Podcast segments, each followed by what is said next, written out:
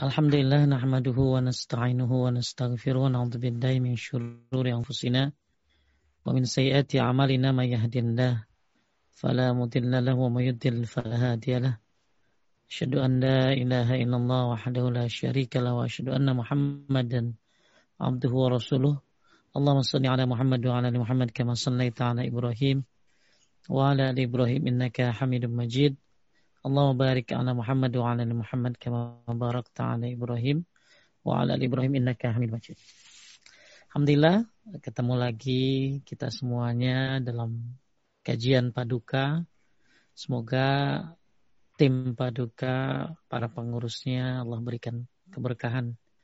Allah berikan ganjaran pahala berlimpah dari mereka orang-orang yang banyak mengambil manfaat dari setiap kajian-kajian siapa pun. Mudah-mudahan jadi sebuah bekal yang berharga di sisi Allah Subhanahu wa taala. Teringat Abu Hurairah itu waktu mau meninggal nangis, Kang. Abu Hurairah itu kan orang yang bakti sama orang tua luar biasa. Abu Hurairah itu sahabat Nabi. Banyak hadis yang diriwayatkan. Malah nomor satu dia paling banyak meriwayatkan hadis. Hmm. Tapi sebelum meninggal dia nangis.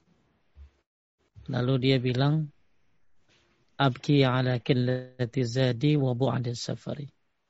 Aku menangis karena jauhnya perjalanan dan sedikitnya bekal persiapan. Jadi dia nangis waktu mau meninggal. Kenapa?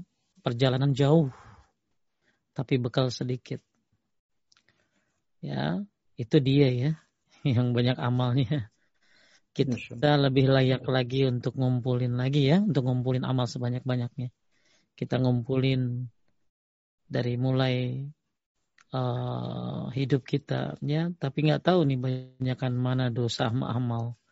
Hmm, mudah-mudahan ya kalau kita nggak bisa bersaing sama orang soleh ya bersainglah dalam para pendosa dalam meminta ampun kepada Allah Subhanahu Wa Taala sebagaimana dijelaskan oleh ulama salaf fa illam tanaffas salihin fi amalihim fa al muznibin fi istighfarihim. Kalau kita tidak bisa bersaing dengan orang-orang soleh dalam beramal maka bersainglah dengan para pendosa dalam meminta ampun kepada Allah Subhanahu wa taala. Uh, kita lanjutkan kajian kitab tauhid. Uh, saya share screen. Udah dibuka kan share screennya? Uh, udah insyaallah sah ya sudah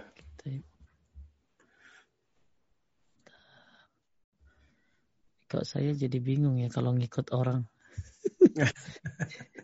Share screen-nya di mana ini? Coba sebentar. Di bawah kayaknya Ustaz di. Ini ya, saya ini bentar nih. Oh iya ketutup. Ketutup. Baik. Eh, baik, Bismillahirrahmanirrahim. Uh, kita akan masuk pada uh, ayat ke tiga dari kitab Tauhid. Hmm. Hasan udah disiapin ke mana ini? Sebentar gang. Siap. Kebanyakan layar, oh kan di bawah tuh. Kebanyakan makalah, ya, banyak kebanyakan pembahasan. Baik. Baik. Bismillahirrahmanirrahim. Kita Ah ini dia, ya kelihatan nggak Kang? Ini ayatnya. Iya kelihatan, misalnya. Ya, ya kelihatan. Ini ayat ketiga dari bab satu. Ya kita bahas kitab tauhid karya Syekh ya Muhammad At-Tamimi atau atau kita lebih kenal dengan Syekh Abdul Wahab. Kita sampai pada ayat bab satu ayat ketiga. Bab satu ayat ketiga. A'udzubillahi minasyaitonirrajim. Ini ayatnya surat Al-Isra. Surat Al-Isra ayat 23 24. Wa qadha rabbuka alla ta'budu illa iyyahu wa bil walidaini ihsana. Imma yablughanna 'indaka al-kibara ahaduhuma aw kilahuma fala taqul lahumā uffin fala takul lahuma uffin wa la tanharhuma wa qul lahuma qawlan karima Wahfiz lahuma janah zulli minar rahmah wa qur rabbirhamhuma kama rabbayani sagira. Dan Tuhanmu telah memerintahkan supaya kamu beribadah, kamu jangan beribadah kecuali hanya kepada Allah Subhanahu wa taala, kecuali hanya kepadanya. Hmm. Dan hendaklah kamu berbuat baik kepada ibu bapakmu. Di sini ada banyak eh, kita baca dulu ya artinya. Ada banyak sekali mutiara-mutiara hikmah di sini. Saya ulangi, dan Tuhanmu telah memerintahkan supaya kamu jangan beribadah kecuali hanya kepadanya. Dan hendaklah kamu berbuat baik kepada ibu bapak dengan sebaik-baiknya. Jika salah seorang di antara keduanya atau keduanya sampai berumur lanjut dalam pemeliharaanmu, maka sekali-kali janganlah kamu mengatakan kepada keduanya perkataan ah dan janganlah kamu membentak mereka dan mengucapkan kepada mereka perkataan dan ucapkanlah kepada mereka perkataan yang mulia. Dan rendahkanlah dirimu terhadap mereka berdua dengan penuh kesayangan. Dan ucapkanlah Rabbirhamhuma kama rabbayani sogira. Wahai Tuhanku, kasihanilah mereka keduanya. Sebagaimana mereka berdua telah mendidik aku di waktu kecil. Ini ayat yang luar biasa tentang pentingnya tauhid dan pentingnya berbuat baik kepada orang tua. Syekh Sulaiman bin Abdullah ya di sini ayat yang sama-sama aneh ini banyak ya. Contohnya adalah An-Nisa ayat 36 misalnya. Kalau ini surat Al-Isra ayat 23 sampai 24. Ada lagi di surat yang lain seperti An-Nisa ayat 36. Ya wa'budullah wa la tusyriku bihi syai'a wa bil lidaini ihsana. Ada juga di surat Luqman ayat 14. Wa wasainal insana biwalidayhi hamalatu ummu wahnan ala wahnin. Wa fisaluhu fi amaini anishkurli wali walidayka ilayal masir. Ada banyak lah ya tentang ayat-ayat yang uh, berhubungan ya dengan dengan tauhid terus setelah itu dibarengi dengan berbuat baik kepada orang tua. Jadi kalau dilihat di sini orang yang bertauhid itu harus berbakti sama orang tuanya. Jangan sampai dia bertauhid tapi tidak berbakti sama orang tuanya. Ini salah nih. Ya. Uh, kata Syekh Sulaiman bin Abdullah yaitu Allah telah mewajibkan kepada kalian untuk berbakti kepada orang tua. Sebagaimana Allah mewajibkan kalian untuk beribadah dan tidak menyekutukannya. Tuh. Kang. Jadi Allah nyuruh kita untuk berbakti kepada orang tua sebagaimana Allah mewajibkan kita untuk beribadah dan tidak menyekutukannya. Ya. Jadi luar biasa nih bakti sama orang tua tuh ditaruh setelah Allah. Makanya tidak sempurna syukur kita kepada Allah sebelum syukur kita kepada orang tua. Ya. Sebagaimana sholat dengan zakat ya. Nggak bisa dipisah-pisah tuh. Makanya ketika kita menjadi manusia yang bertauhid menjadi manusia yang masya Allah ya berusaha untuk meninggalkan segala kesyirikan maka hati-hati jangan sampai kita melupakan orang tua maka kata Syekh Sulaiman bin Abdullah Allah memerintahkan kita berbakti kepada kedua orang tua sebagaimana Allah mewajibkan kita untuk beribadah dan tidak menyekutukannya. Disandingkannya, di sini kan disandingkan Kang, disandingkan antara perintah Allah untuk tidak tidak syirik dengan berbakti kepada orang tua. Ini kan disandingkan nih. Ya. Disandingkannya hak kedua apa orang tua dengan hak Allah adalah dalil yang sangat tegas dan kuat. Kata Syekh Sulaiman akan pentingnya hak kedua orang tua. Jadi disandingkan antara hak Allah dan orang hak orang tua. Ini menjadi sebuah dalil bahwa betapa pentingnya hak kedua orang tua. Bahkan merupakan hal yang paling wajib ditunaikan setelah hak Allah. Jadi hak yang paling ditunaikan setelah hak Allah. Begitu banyak di dalam Al-Quran Ayat-ayat yang digandengkan antara hak Allah dengan hak orang tua. Ya, uh, di antaranya tadi Luqman ayat 14 ya. Kemudian surat An-Nisa ayat 3 36. Nah, jadi Bapak Ibu sekalian, jamaah Majlis Ta'lim Paduka ini dimuliakan oleh Allah Subhanahu wa taala. Pada ayat ini Allah memerintahkan kita untuk supaya beribadah hanya kepadanya. Berarti keep tauhid, selalu bertauhid. Ya. Kemudian apa sih pentingnya tauhid? Kadang-kadang ada orang yang yang rada-rada ini, kenapa sih belajar tauhid mulu? Dikit-dikit tauhid, dikit-dikit tauhid. Ya, sampai-sampai paduka ini nggak mau, pokoknya kita ngaji tauhid aja dah gitu lah.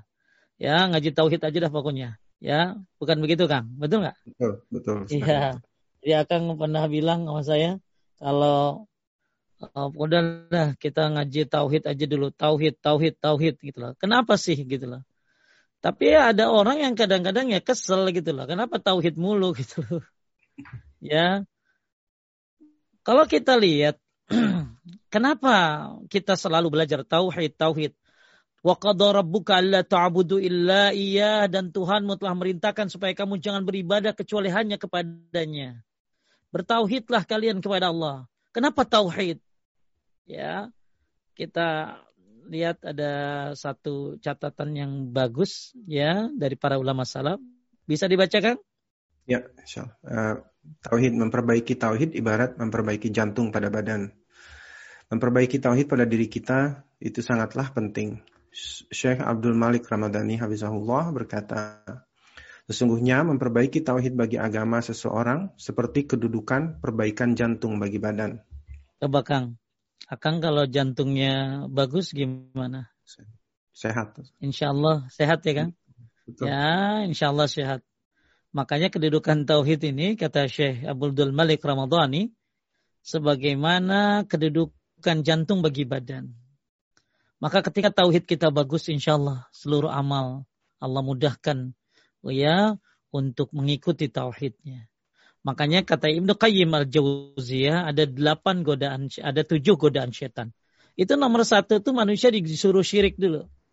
Hmm. Kalau dia udah syirik maka dia nggak digoda lagi, Kang. Ya, jadi godaan setan itu ada tujuh kata Ibnu Qayyim al-Jauziyah. Nomor satu, disuruhlah manusia itu menyekutukan Allah. Ketika ketika dia sudah menyekutukan Allah, maka nggak digoda lagi. Selesai tugas setan. Kenapa? Karena dia telah melakukan dosa besar yang paling besar. Akbarul kabair. Dia telah melakukan sebuah tuh kezoliman. Dan gara-gara kezoliman ini akan muncul dosa-dosa yang lainnya.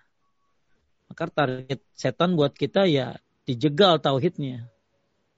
Ya, tapi target setan setelah kita bagus tauhidnya, apakah? Setelah kita tauhidnya bagus nih, maka setan kan bingung dia. Waduh, tauhidnya udah bagus nih. Ya, sunnahnya udah mantep nih. Apa yang harus dilakukan oleh setan? Maka setan akan mengincar akhlak kita. Betul nggak, Kang? Betul. Ya, makanya yang tauhidnya udah bagus, hati-hati. Setan sedang mengincar akhlakmu. Hmm. Jangan sampai Katanya karena saya sering dapat curhatan ya. Suami saya rajin taklim, tat, rajin kajian, tapi ih, ya akhlaknya jelek banget itu. Jadi setelah oke kita belajar bagus tauhid, tauhid ini kita belajar kita perdalam luar biasa. Ya mudah-mudahan kita istiqomah.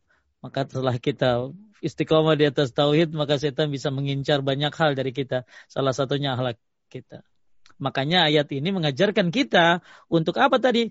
Untuk menyembah Allah dan kemudian berbakti kepada kedua orang tua.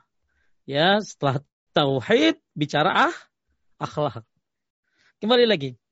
Jadi, kenapa kita tauhid tauhid tauhid ubudullah ubudullah. Saya sudah bahas kemarin tentang masalah tagut ya bagaimana uh, uh, apa setiap nabi seluruhnya menyuruh kita untuk bertauhid dan bertauhid. Dan pada ayat ini kita di, bukan hanya disuruh bertauhid, tapi disuruh berbuat baik, disuruh berbakti kepada kedua orang tuanya. Sebelum kita bahas tentang masalah itu, kita kokohkan dulu tentang tauhidnya. Maka Syekh Abdul Malik Ramdhani Hafizullah mengatakan memperbaiki tauhid bagi seseorang seperti kedudukan perbaikan jantung bagi badan. Maka yuk tauhidnya bagusin. Insya Allah jantung sehat, badan ikut sehat. Ketika tauhid bagus, insya Allah Allah mudahkan kita untuk memperbagus seluruh amalan kita. Ya, karena percuma kalau kita banyak amal tapi ternyata rusak tauhidnya. Lau asyraku lahbitu anhu makanu ya'malun. Kalau kalian syirik hilang apa yang telah kalian kerjakan. Kalau kalian syirik, para nabi maksudnya Kang. Para nabi kalau syirik, lain asyrakta layahbatanna amaluk. Jadi kalau para nabi itu syirik, maka hilang seluruh amalnya. Itu nabi yang dekat sama Allah. Gimana kita? Ya. Baik, ya. ini kenapa kita pentingnya tauhid, tauhid dan tauhid. U'budullah, u'budullah. Kemudian ayat tauhid lebih utama daripada ayat yang lain. Kita lihat perkataan Syaikhul Islam Ibnu Taimiyah. Boleh Kang dibaca? Oh ya, um, kendati sedikit hurufnya, tetapi teranggap hmm. sepertiga Al-Quran. Ini maksudnya kul huwallahu ahad ya kan? Oh, iya, kul huwallahu.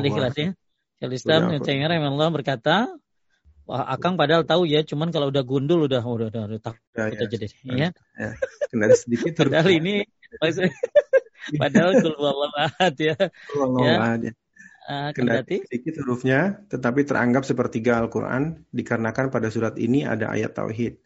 Telah diketahui bahwa ayat-ayat tauhid itu lebih utama daripada yang lainnya. Coba Kang, Akang kan pernah dengar kan dalam sebuah riwayat orang yang baca Al-Ikhlas pahalanya ya seperti orang yang membaca sepertiga Al-Quran. Kenapa? Ya, kenapa? Ya, kata Syekh Abdul Taimiyah, kendati sedikit hurufnya, tapi teranggap seperti Al-Quran. Dikarenakan pada surat ini ada ayat apa? Ada ayat tauhid. Ya, Masya Allah nih. Ada ayat tauhid.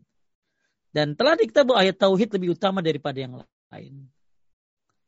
Ya, kemudian kita lihat lagi, kenapa kita terus menggaung-gaungkan tauhid.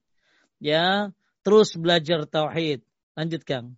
Syekh Islam Ya, Syekhul Islam Ibnu Taimiyah rahimahullah berkata, semakin kuat tauhid dalam hati seorang hamba, semakin kuat pula keimanan, ketenangan, tawakal dan keyakinannya. Ya, kita berharap dengan makin belajar tauhid, semakin kuat dalam hati seorang hamba, maka makin kuat pula keimanan kita. Makin kuat ketenangan kita, makin tawakal kita dan keyakinan kita. Nah, ini kata Syekhul Islam Ibnu Taimiyah, mudah-mudahan para uh, jamaah semua khususnya para pengurus paduka makin kuat tauhidnya ya sehingga akan memakin menakin meningkatkan keimanannya. Makanya ketika uh, tauhid didahulukan ketika tauhid didahulukan ya maka semuanya akan ketika tauhidnya bagus tauhidnya baik maka semua setelah itu akan baik insya Allah tapi ketika tauhidnya rusak maka apa pun setelahnya akan jadi rusak setelah itu. Hmm. Ya. Kemudian ah ini ya lanjutkan. Keutamaan tauhid yang agung di sisi Allah taala Syekhul Islam Ibnu Taimiyah rahimahullah berkata, dosa-dosa yang dilakukan oleh seorang hamba disertai benarnya tauhid itu lebih baik daripada rusaknya tauhid walaupun dengan tanpa adanya dosa-dosa tersebut. Ayo, maksudnya gini, Kang. Jadi ada hmm. orang dosanya banyak, tapi nggak ada syiriknya. Dosanya hmm. banyak, tapi nggak ada syiriknya. Itu lebih baik daripada orang yang amalnya banyak, ya amalnya banyak tapi rusak tauhidnya. Hmm. Ya ini ini pilihannya pilihannya nggak enak dua-duanya. Tapi ternyata ada yang ada yang lebih baik gitu loh. Ya kita berharap amal banyak tauhid bagus kan gitu ya. ya. Tapi andai kata ada ada ada dosa-dosa, ada orang dosanya banyak, dosanya banyak, tapi nggak ada syiriknya, tauhidnya bagus, maka itu lebih baik daripada orang yang rusak tauhidnya walaupun tanpa dosa-dosa. Bahasa gampangnya, amalnya banyak tapi syirik mulu. Tapi hmm. ada orang dosanya banyak tapi nggak pernah syirik, bertauhid lagi. Maka itu lebih baik daripada orang yang amalnya banyak tapi ada syiriknya. Kenapa? Nah, kalau amalnya banyak ada syiriknya, hilang dong. Kan tadi hmm. sudah disebutkan. Ya, lau asyraku lahabitu anhum makanu ya'malun.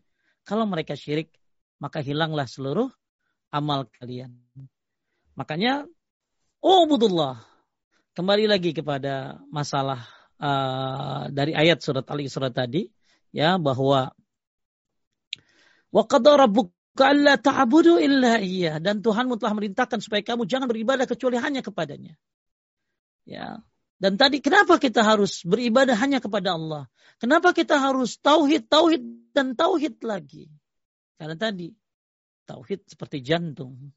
Karena tadi ya sebanyak dosa apa pun manusia kalau nggak ada syiriknya Allah uh, dalam sebuah hadis disebutkan, "Ya ibna Adam, law ataitani bi qurabil ardi khataya, thumma lakitani la tusyrik bi syai'a, la taituka bi qurabiha maghfirah." Hei anak Adam, andai engkau datang ke hadapanku dengan dosa sepenuh bumi, dosa sepenuh bumi, tapi tidak ada syiriknya, aku ampuni kamu dengan ampunan sepenuh bumi pula. Insya Allah, ini harapan banget nih Kang. Ya, kalau bicara dosa-dosa kan banyak banget ya. Maka mudah-mudahan dengan tauhid yang bagus Allah hapuskan semua dosa-dosa kita. Ya, hmm. lalu ataitani bi kurabil ardi khotoya. Kalau kalian datang ke hadapanku dengan dosa sepenuh bumi. Nanti ada di bab 2. Ya, engkau datang ke hadapanku dengan dosa sepenuh bumi. Tapi tidak ada syiriknya. La ataituka bi kurabiha magfirah. Maka aku ampuni kamu dengan ampunan sepenuh bumi pula. Makanya Allah ta'budu illa. Janganlah kalian menyembahnya kecuali hanya kepada Allah saja. Tauhid, tauhid dan tauhid. Kemudian ada beberapa hal yang kadang-kadang orang-orang yang benci terhadap tauhid, terhadap dakwah tauhid ini suka mengalihkan, uh, suka mengapa, memberikan uh, statement-statement. Sekarang mah nggak ada yang syirik. Gimana nggak ada yang syirik? Banyak yang syirik. Yang menyekutukan Allah ini banyak. Ya, jangankan sampai ada yang bilang gini, sekarang kan udah nggak ada berhala. Dia pikir yang disembah cuma berhala doang kali. Ya, banyak bab-bab kesyirikan ini banyak sekali. Bab-bab kesyirikan ini banyak sekali. Ya. Nah, kenapa kita terus belajar tauhid, belajar tauhid? Karena ada minimal ada empat bantahan tentang masalah ini. Yang pertama, Rasulullah Shallallahu Alaihi Wasallam ya sebelum wafat sebelum wafat Nabi Kang di hadapan para sahabatnya. Tahu dong para sahabat Nabi ini dididik puluhan tahun tauhid. Dididik puluhan tahun tauhid sama Nabi.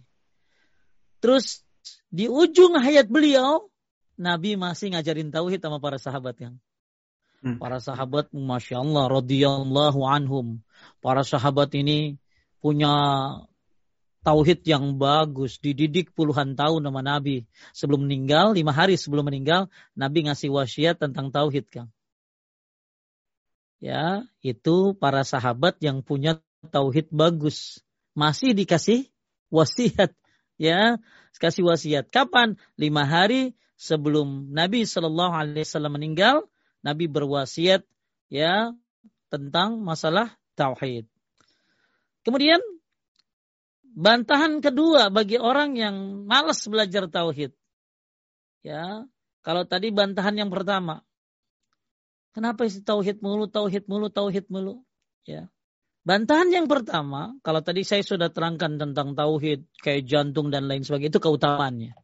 Nah sekarang, kalau ada yang mengatakan, kenapa tauhid lagi, tauhid lagi?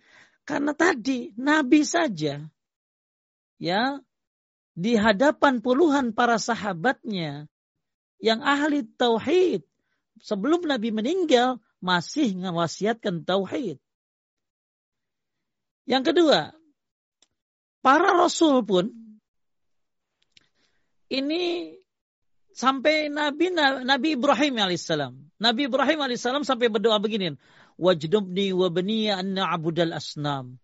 Ya Allah jauhkanlah aku dan anak cucuku dari menyembah berhala. Coba bayangin Nabi Ibrahim, Kang. Nabi Ibrahim ini masih takut terhadap kesyirikan. Padahal Nabi Ibrahim ini yang ngancurin berhala-berhala nih. Nabi hmm. Ibrahim anaknya Nabi, cucunya Nabi, cicitnya Nabi. Anaknya Nabi Ibrahim Ishak. Punya cucu siapa? Yakub. Punya cicit Nabi Yusuf. Ini anak, cucu, cicit, itu Nabi semuanya. Tapi Mas Nabi Ibrahim masih takut. Sampai Nabi Ibrahim berdoa dalam Al-Quran surat Ibrahim ayat 35. Wajdubni wa baniya an na'budal asnam. Ya Allah, jauhkanlah diriku dan keturunanku dari menyembah berhala. Hmm. Padahal Nabi Ibrahim kuat, tauhidnya bagus, tapi masih takut kalau dirinya menyembah berhala. Terus anak cucunya nabi-nabi pada tuh masih takut juga. Nah, kira-kira kita lebih takut nggak sama anak cucu kita kan? Keadaannya. Ya, buat semuanya. Tentunya. Nabi Ibrahim aja yang anaknya nabi-nabi, anaknya nabi, cucunya nabi, cicitnya nabi, masih takut kalau berbuat kesyirikan. Bagaimana dengan kita? Nabi Shallallahu Alaihi Wasallam, ya itu Nabi Ibrahim tuh. Nabi Ibrahim aja masih takut syirik. Masa kita kagak takut syirik? Hmm. Ya, pernah Kang saya kopi. Saya teh kopi. Saya bikin makalah judulnya bahaya-bahaya syirik. Apa kata tukang fotokopi Kang? Bagus nih Pak Ustadz bahas ini.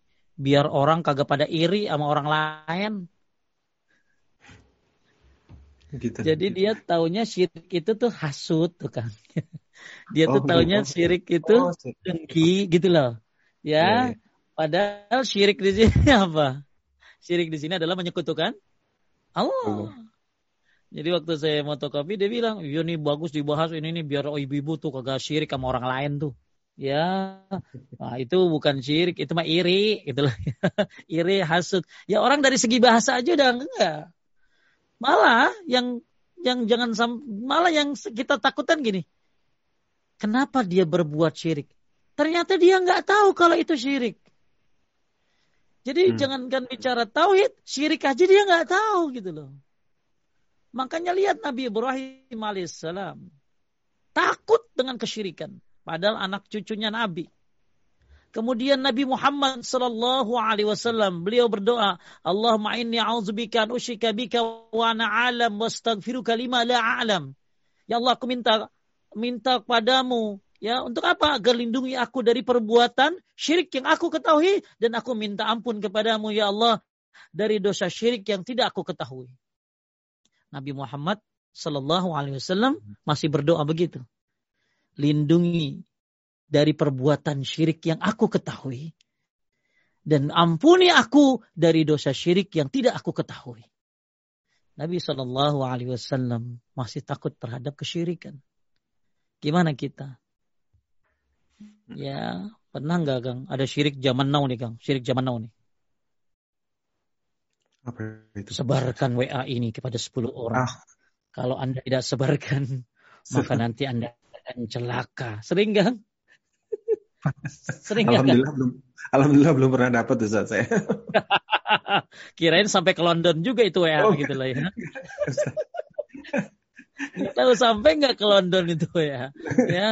Jadi ada ada ada anak ada orang ngasih tahu saya, Ustadz ibu saya kalau dapat ini ketakutan gitu loh. kalau dapat kayak tadi ketakutan dia. Ya langsung dia share 10 orang. Ya mohon maaf cuma kopas dari tetangga sebelah gitu ya. Ya, dia. Nah ini kan lemah kayak itu syirik itu. Syirik di mana Pak Ustadz itu namanya tatayur. Tatayur itu apa? Menganggap sesuatu itu bawa sial. Ya mudah-mudahan nggak nyampe London tuh itunya apa WA-nya tuh. Ya. Oh, ya. Jadi uh, kenapa kita belajar tauhid terus? Ya karena banyak orang yang nggak ngerti tauhid. Jangankan tauhid syirik aja jadi kagak tahu. Dia sangkain syirik itu hasut, iri, dengki. Ya, padahal syirik ini menyekutukan Allah. Ya, makanya Nabi Shallallahu Alaihi Wasallam. Jadi poin yang kedua, kenapa kita terus gaung-gaungkan tauhid? Oh, abudu illa iya, sembah Allah, sembah Allah, sembah Allah.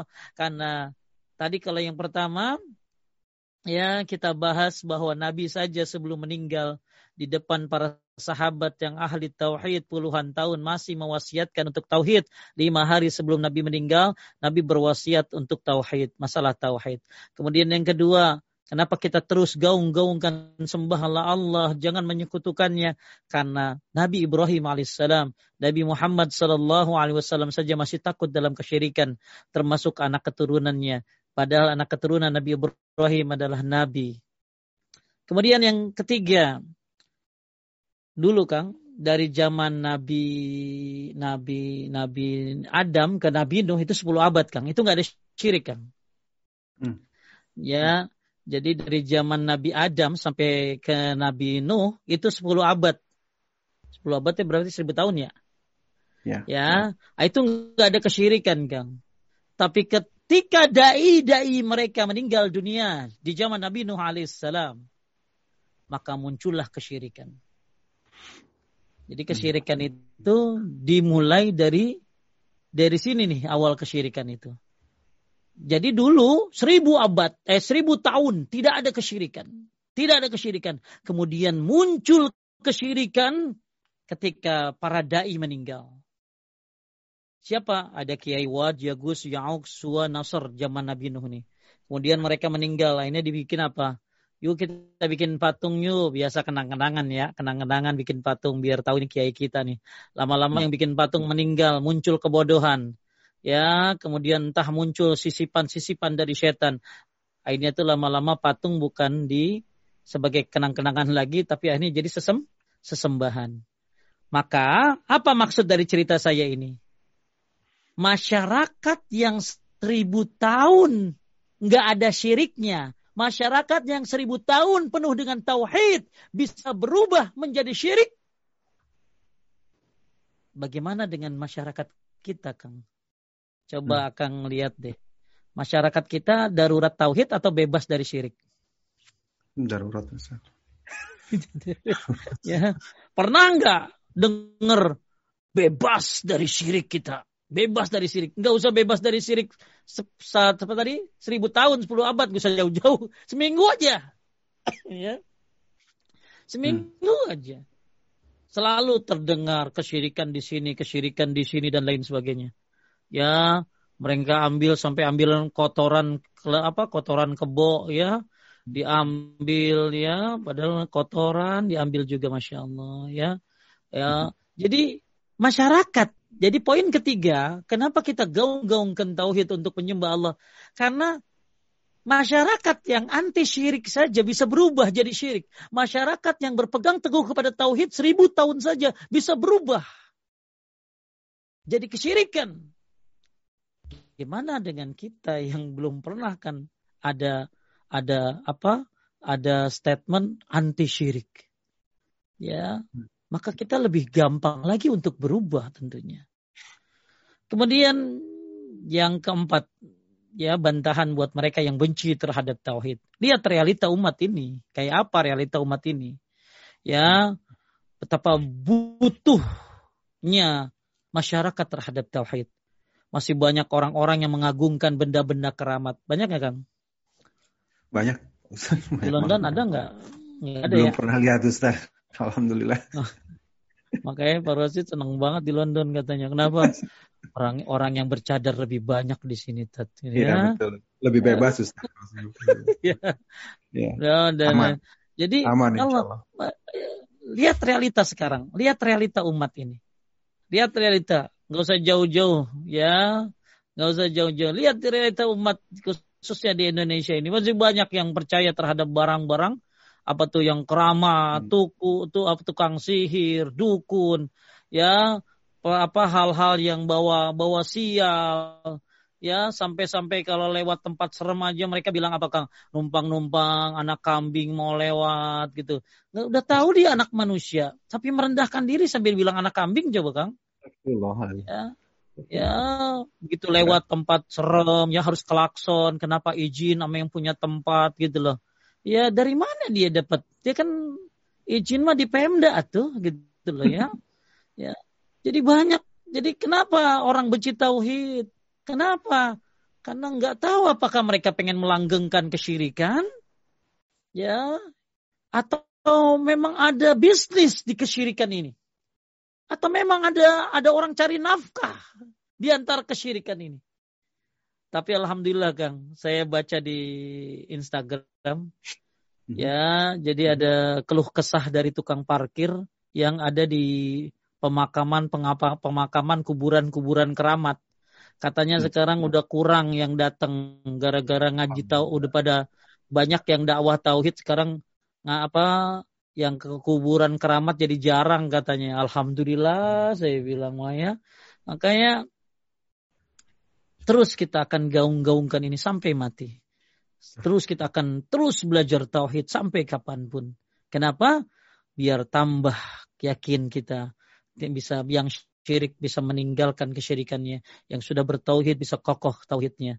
Ya, ini empat bantahan bagi mereka orang-orang yang benci terhadap tauhid. Fenomena umat ini banyak yang masih melakukan kesyirikan.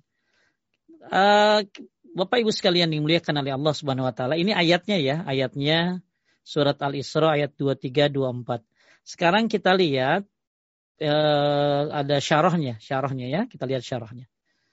Toib Kang, bisa dibantu Kang? Bisa. Uh, sisi pendal pendalilannya adalah ayat ini adalah firman adalah pada firman Allah. Dan Tuhanmu telah memerintahkan supaya kamu jangan beribadah kecuali hanya kepada kepadanya ada onaifu, penafian, iya. dan al isbat penetapan.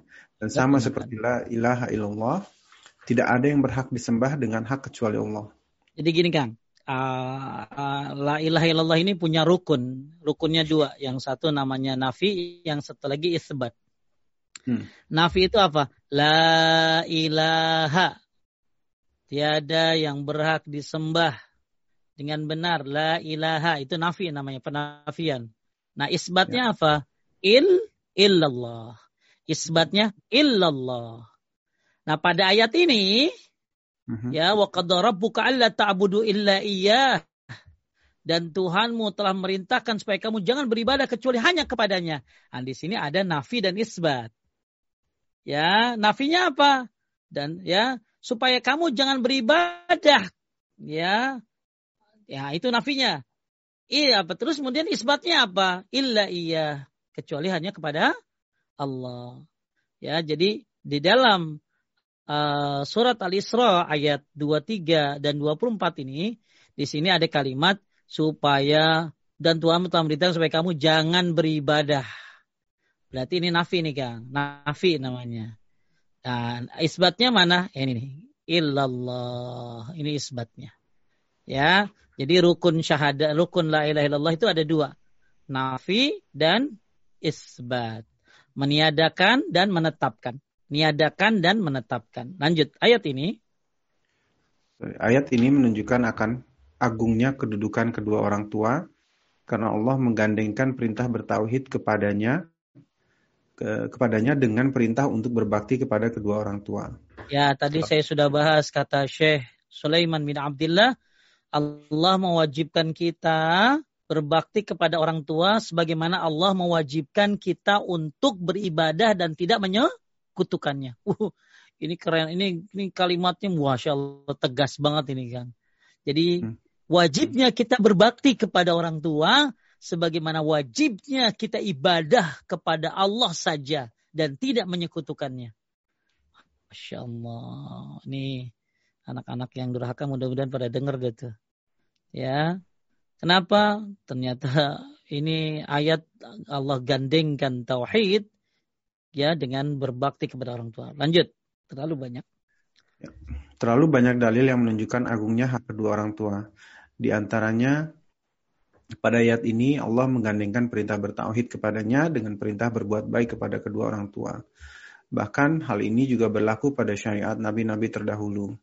Allah berfirman dan ingatlah. akhadna mitsaqa bani Israila la ta'buduna illallah wa bil walidaini ihsana. Wah keren nih Gang, mantap banget luar biasa. Ternyata di sini ya perintah untuk berbuat baik kepada Allah eh, kepada orang tua ini juga berlaku buat nabi-nabi zaman dulu, Kang. Bukan hanya nabi umat Nabi Muhammad sallallahu alaihi wasallam. Lanjut. Dan dan ingatlah ketika kami mengambil janji dari Bani Israel, janganlah kamu menyembah Allah selain Allah, janganlah kamu menyembah selain Allah dan berbuat kebaikanlah kepada kedua orang tua. Ini buat siapa, Kang? Buat Bani Israel. Bani Israel. Ya.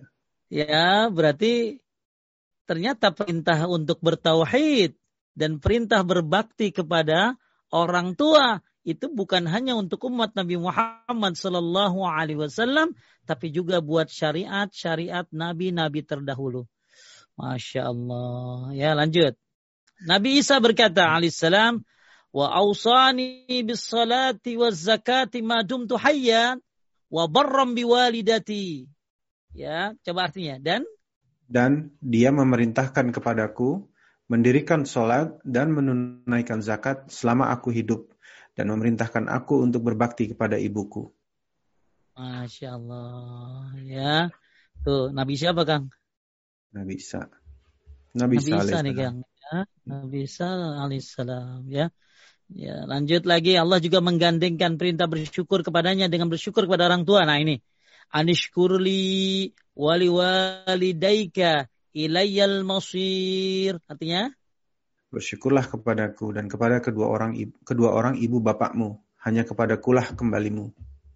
Nih, jadi kita disuruh bersyukur kepada Allah dan bersyukur kepada orang tua. Ya. Kemudian Nabi SAW juga mengaitkan ridho Allah dengan ridho kedua orang tua. Ridho Rabb fi walid.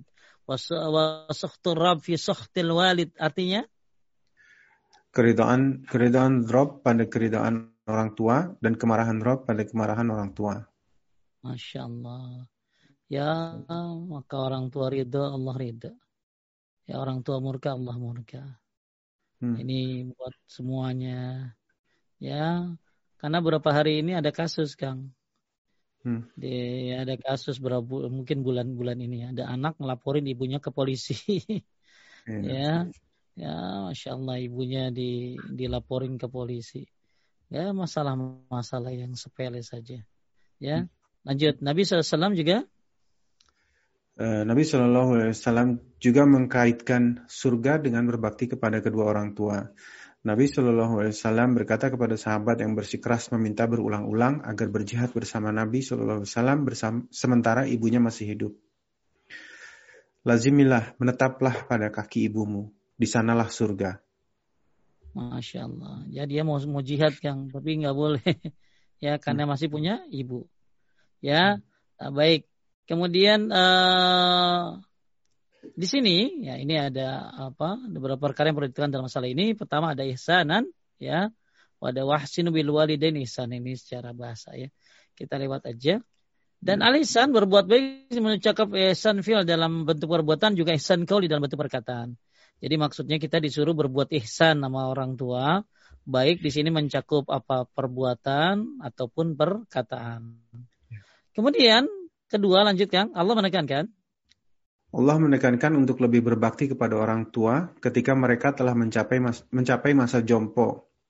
Karena di masa itulah orang tua biasanya sudah tidak mampu, baik secara fisik maupun secara materi. Kalaupun secara materi dan fisik masih mampu, maka mereka butuh teman untuk ngobrol dan berkeluh kesah, rindu melihat dan bercengkrama dengan anak-anaknya. Ayat ini menunjukkan bahwa orang tua semakin tua, maka semakin besar perintah untuk berbakti kepadanya, bukan malah semakin ditinggalkan.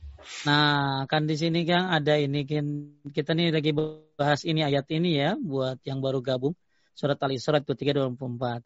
Di sini kan ada jika ada nggak Kang? Jika salah seorang di antara keduanya ke sampai berumur lanjut ya dan dalam pemeliharaanmu.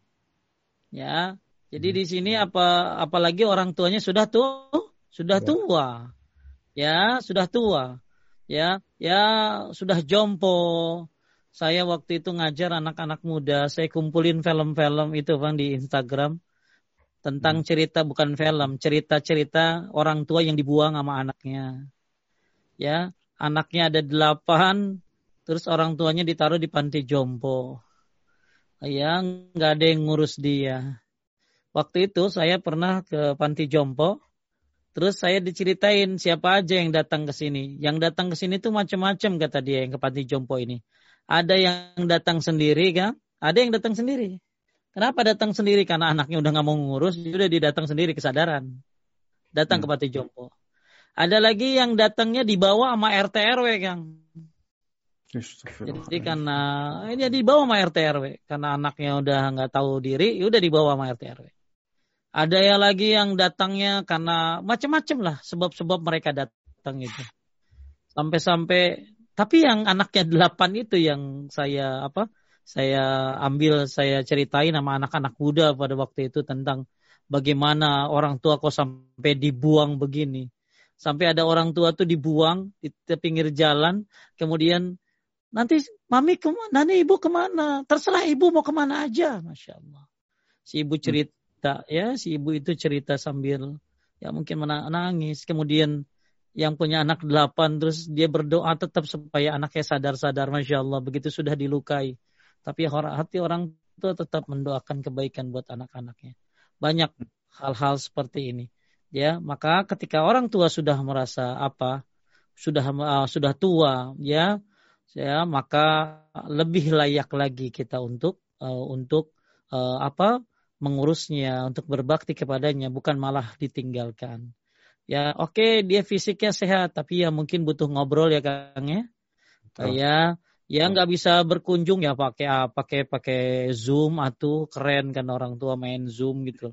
Ya atau dengan cara ya pokoknya dia ada ada bertatap muka lah ya. Hmm. Nah, ini ini kita lagi bahas tentang poin-poin poin-poin dari ayat ayat surat Al-Isra tadi yang kita bahas. Ya surat Al-Isra ayat 2324 ini poin-poinnya. Ayat-ayat yang semakna dengan ini banyak. Intinya Allah mewajibkan kita berbakti kepada kedua orang tua sebagaimana Allah mewajibkan kita untuk menyembahnya dan tidak menyekutukannya. Kemudian apalagi orang tuanya sudah tua. Ya kemudian ketiga lanjut. Nah, ketiga Allah memotivasi agar kedua orang tua tinggal bersama kita. Dalam firman-Nya, tatkala mereka tua di sisimu, bukan malah anak-anak saling lempar-lemparan orang tuanya. Sungguh aneh seorang ibu mampu mengayomi lima, bahkan sepuluh anaknya, sementara sepuluh anak tidak mampu mengayomi seorang ibu. Betul nggak kan? Betul, Ustaz. Seorang ibu bisa ngurus sepuluh anak. Tapi sepuluh anak nggak bisa ngurus satu orang ibu. Masya Allah. Ya, ini uh, ini motivasi buat kita semuanya ya. Kan tadi ya, saya bilang bahwa ketika kita tauhidnya sudah bagus, jangan sampai akhlak kita rusak. Dan ingat setan akan membidik akhlak kita. Bagi mereka yang ngaji tauhid, maka kita akan dibidik akhlaknya oleh dia. Karena kita digoda dari segi kesyirikan nggak bisa sama dia. Ya, kita sudah tahu syirik itu apa, tauhid itu apa. Susah setan kayaknya. Tapi dia akan bidik akhlak kita. Maka dia akan merusak akhlak kita. Maka salah satu yang dirusak adalah hubungan-hubungan seperti ini. Habluminan nas khususnya kepada orang tua. Maka ketika orang tua marah, ya Allah bisa marah dong. Ya, hal ini uh, betapa banyak ya orang-orang tua yang luar biasa dalam mengurus anak-anaknya. Ya, tapi sampai-sampai mungkin banyak hal-hal yang dijual demi anak. Ya. Tapi begitu orang tuanya sakit. Saya pernah kan waktu lagi mau ngajar ada ibu-ibu datang, ibu-ibu bilang, Ustadz kok ibu saya kok nggak mati-mati ya? Masya Allah itu ibu geblek apa-apa. Dia bilang ibu saya kok nggak mati-mati ya tadi itu dia. Kenapa?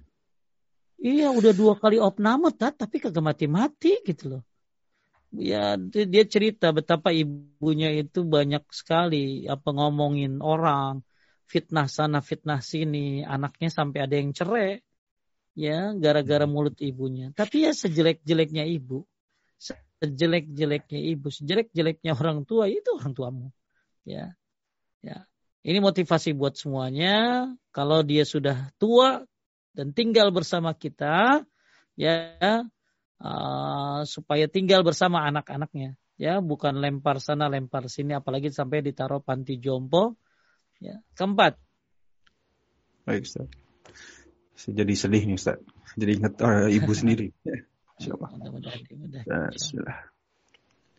Keempat, Allah melarang mengatakan uf. Yang itu adalah ucapan teringan yang menunjukkan kejengkelan kepada orang tua. Maka segala perkataan maupun perbuatan, bahkan lirikan mata, ataupun sikap yang menunjukkan kejengkelan kita kepada orang tua, maka itu termasuk bentuk durhaka kepada orang tua. Masya Allah. Ya. Afwan Ustaz, Afwan. Ya, nggak apa-apa, apa Kang. Ya, nggak apa-apa. Semua semuanya mungkin punya perasaan dan ini harus dibahas karena memang uh, supaya kita jangan sampai tauhidnya bagus tapi melupakan orang tua. Jadi di sini ada kata-kata uf ah. Ya, ini kalimat ringan, kalimat ringan yang menunjukkan kejengkelan pada orang tua. Ah. Sekarang kan bukan ah lagi kayaknya. Ah, ini bang dulu. Ah ini ya maka ada ibu-ibu dia mungkin nggak pernah nyuruh anaknya. Kenapa? Habis kalau dia nanti nolak dia judul hak kakak itu. Ya udahlah nggak usah disuruh. Ya atau bukan hanya ah uh ah tapi juga lirikan mata. Mari ya astagfirullah ya yang menunjukkan jengkel ya kepada orang tua maka ini termasuk bentuk durhaka yang kelima Allah memerintahkan kita untuk berkata-kata lembut kepada orang tua. Orang tua lebih berhak untuk kita memilih kata-kata yang lembut, yang penuh penghormatan daripada tatkala bertutur kata dengan guru kita, istri kita, sahabat kita dan bos kita. Masya Allah, kalau ngomong sama istri mah yang ying yung, yang ying yung. Ya, sama orang tua gimana? Ya, uh, bahkan kata Syekh Utsaimin, uh, termasuk ya ini termasuk maksudnya anak yang baik nih ya ya hmm. yang ngomong sama orang tua persis ngomong yang jadi betah ngomong sama orang tua kayak betahnya ngomong sama temen kan hmm. hmm. kalau ngomong sama teman ngompor di apa di di kafe ya itu nah. bisa berjam-jam ya. kali kan ya. Betul. tapi begitu ngobrol sama orang tua udah ya di hati teh ada weh ya yang ini lagi ya diulangi lagi deh diulangi lagi deh. Ya jadi ketika ngobrol sama teman orang luar biasa. Lama banget ngomong sama teman tuh ya. Tapi begitu ngobrol sama orang tua ini bawaannya gagak betah gitu nah ini satu hal yang salah ya saya sering saya sering bilang ya ada orang sering cerita lah sama ibu-ibu semuanya ada orang ngadu kepada kepada Hasan Al Basri dia bilang lebih baik mana saya? Saya ini lebih baik nemenin ibu makan malam atau saya lebih baik baca Al-Quran. Maka kata Hasan al-Basri, temani ibumu makan. Dan maksudnya temani ibumu makan. Bahagiakan dia. Itu lebih baik daripada haji yang kedua katanya. Hmm. Itu lebih baik daripada haji yang kedua. Maksudnya apa? Haji sunnah. Ya bikin ya. ibu senang. Ya tapi ya diajak ngobrol. Jangan ibunya makan dia main HP we enak nih. HP itu ya. Ya, ya ditemenin ya. Masya Allah ya. mudah-mudahan nih ya. Keenam lanjut kang. Keenam. Ya. Allah memerintahkan kita untuk tamadu atau rendah diri di hadapan orang tua. Jangan sampai kita sombong merasa tinggi di hadapan orang tua, baik dengan kata-kata atau sikap. Nabi Isa alaihissalam berkata, dan berbakti kepada ibuku, dan dia tidak menjadikan aku seorang pun, seorang yang sombong lagi celaka. Ibnu Kasir berkata, yaitu Allah tidak menjadikan aku sombong dan angkuh untuk beribadah dan taat kepadanya, dan untuk berbakti kepada ibuku yang bisa mengakibatkan aku celaka. Masya Allah. Jadi Nabi Isa alaihissalam dan berbakti kepada ibuku dan dia tidak menjadikan aku seperti orang yang sombong lagi celaka. Ya, ya Allah menjadikan aku, ya Allah tidak menjadikan aku sombong. Dan aku maka ada yang menyebutkan Kang kebalikan daripada ini. Jadi orang yang durhaka sama orang tua akan jatmu akan ada kesombongan kan. Ya, jadi karena dia berbakti sama orang tua, maka maka apa? Allah tidak menjadikan aku sombong dan angkuh untuk beribadah dan taat kepadanya dan untuk berbakti kepada orang ibuku yang bisa mengakibatkan aku celaka. Maka hati-hati ya, yang berdurhaka sama orang tua ini luar biasa besar dosanya. Kemudian uh, ini jadi poin yang keenam Allah mendapatkan untuk tawadhu rendah di, rendah diri di hadapan orang tua. Ya, walaupun dia udah sukses ya, udah jadi pengusaha, udah tadi apalah ya, jangan sampai depan orang tua tuh kayak kayak merasa lebih gitu ya. Maka rendahkan. Siapa pun dirimu rendahkan. Rendahkan.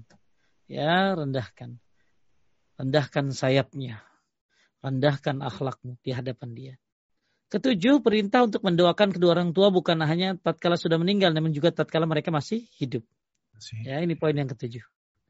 Bahkan kata Yesus Saimin kan, doamu, doamu lagi sujud, doamu lagi sujud dalam tahajud, dalam tarawih, itu lebih baik daripada uh, lebih baik daripada 10 ekor unta yang kau berikan atas namanya. Jadi kita lagi sujud, doain orang tua. Kata Syekh hmm. Saimin itu lebih baik daripada 10 ekor onta 10 ekor onta, satu onta 50 juta lah. Kali berarti 500 juta. Lebih baik daripada kau kasih 10 ekor onta atas nama ibumu. Ya. Jadi lebih baik hmm. kita doa lagi sujud, ya, lagi sujud doa daripada itu lebih baik daripada 10 ekor onta. Hmm. Ya, ini doa doakan orang tua, ya, doakan orang tua. Kemudian kedelapan, lanjut Kang. Kedelapan, perintah Allah, eh, sorry, Perintah Allah untuk mengingat kebaikan kepada orang kebaikan kedua orang tua, bagaimana susahnya merawat dan membimbing kita tatkala kita masih kecil. Karena sebagian ulama menyatakan kita tidak akan pernah bisa membalas jasa kedua orang tua.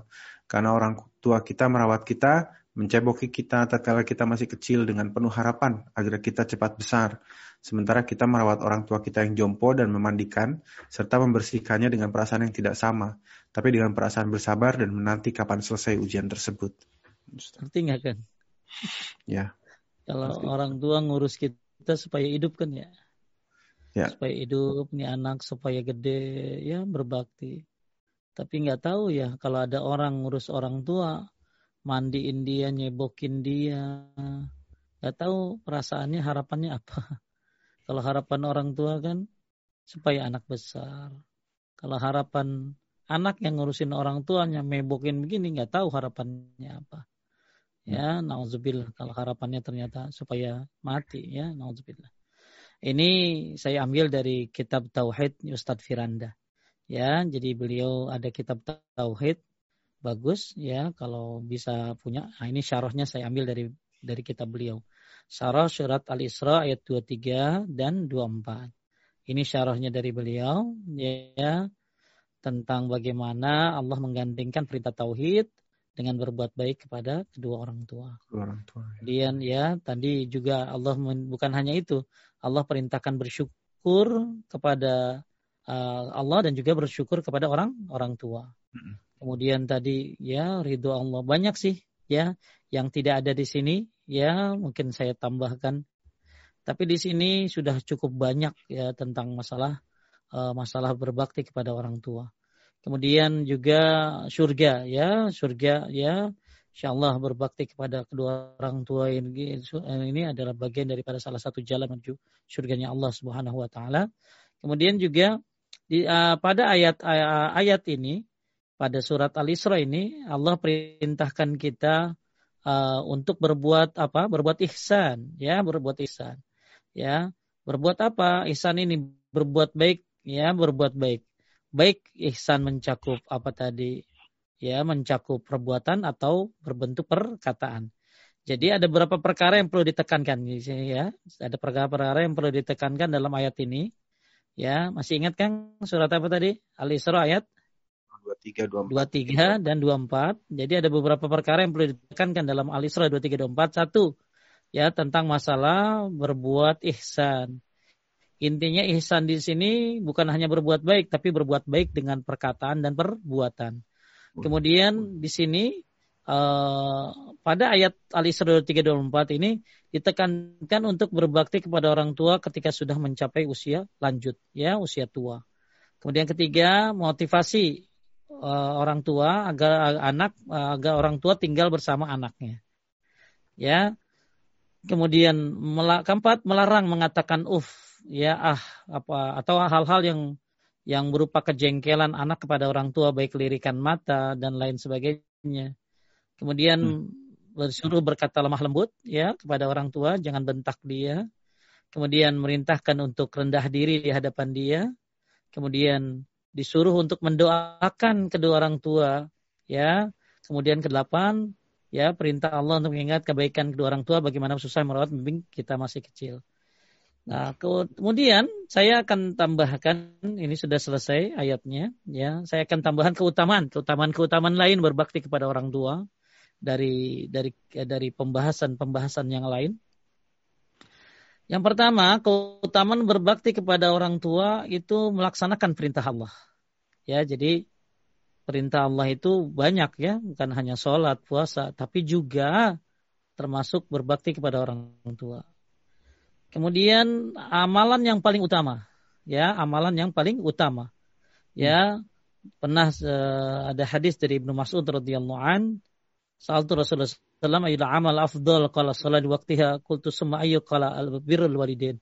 Jadi uh, ada sahabat bertanya kepada Nabi SAW, amalan apa sih yang paling utama?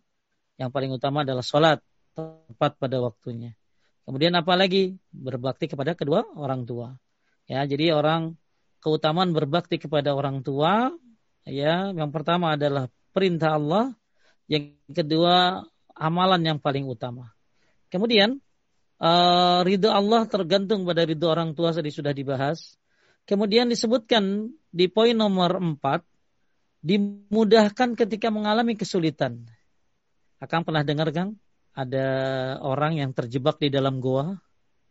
Kemudian tiga orang ini bertawasul ya apa mengucapkan amal-amal soleh ya dengan harapan terbukanya pintu gua ini. Maka akhirnya salah satu di antara mereka ya salah satu di antara mereka berdoa. Ya ternyata dia dia punya orang tua yang sudah tua yang selalu dikasih susu setiap malam. Ya dan dia melakukannya sudah lama sekali.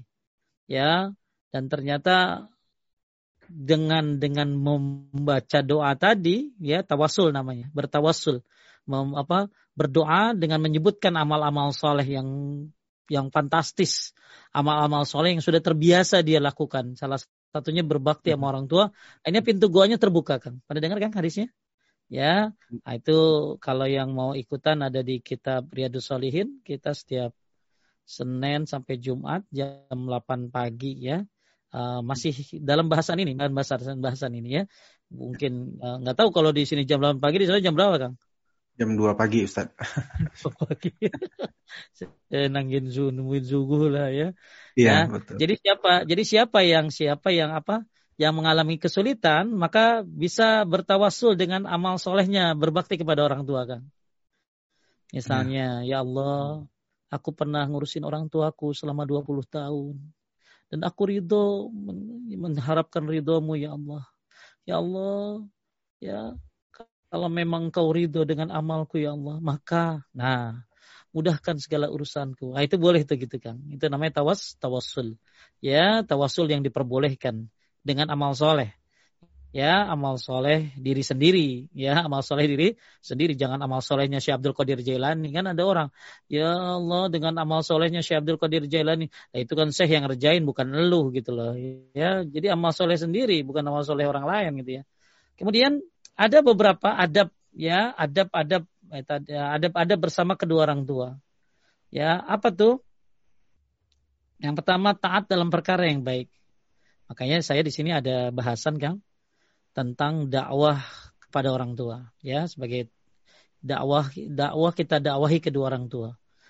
Mungkin kan ada orang tua yang masih apa ya Kang? Masih apa? Masih masih belum punya ilmu ya. Mungkin anaknya mah ngaji sana sini tapi orang tuanya belum tentu dia punya ilmu. Maka gimana sih cara mendakwahi orang tua? Ya jangan sampai kita dakwahin orang tua malah jadi jadi terkutuk. Betul. kita dakwahin orang tua, tahu-tahu malah jadi apa? Jadi anak durhaka. Ini ada trik-triknya, ada cara-caranya. Ya, baik kita coba bahas tambahan tentang kiat dakwah kepada orang tua. Boleh Kang Syekh Rabi?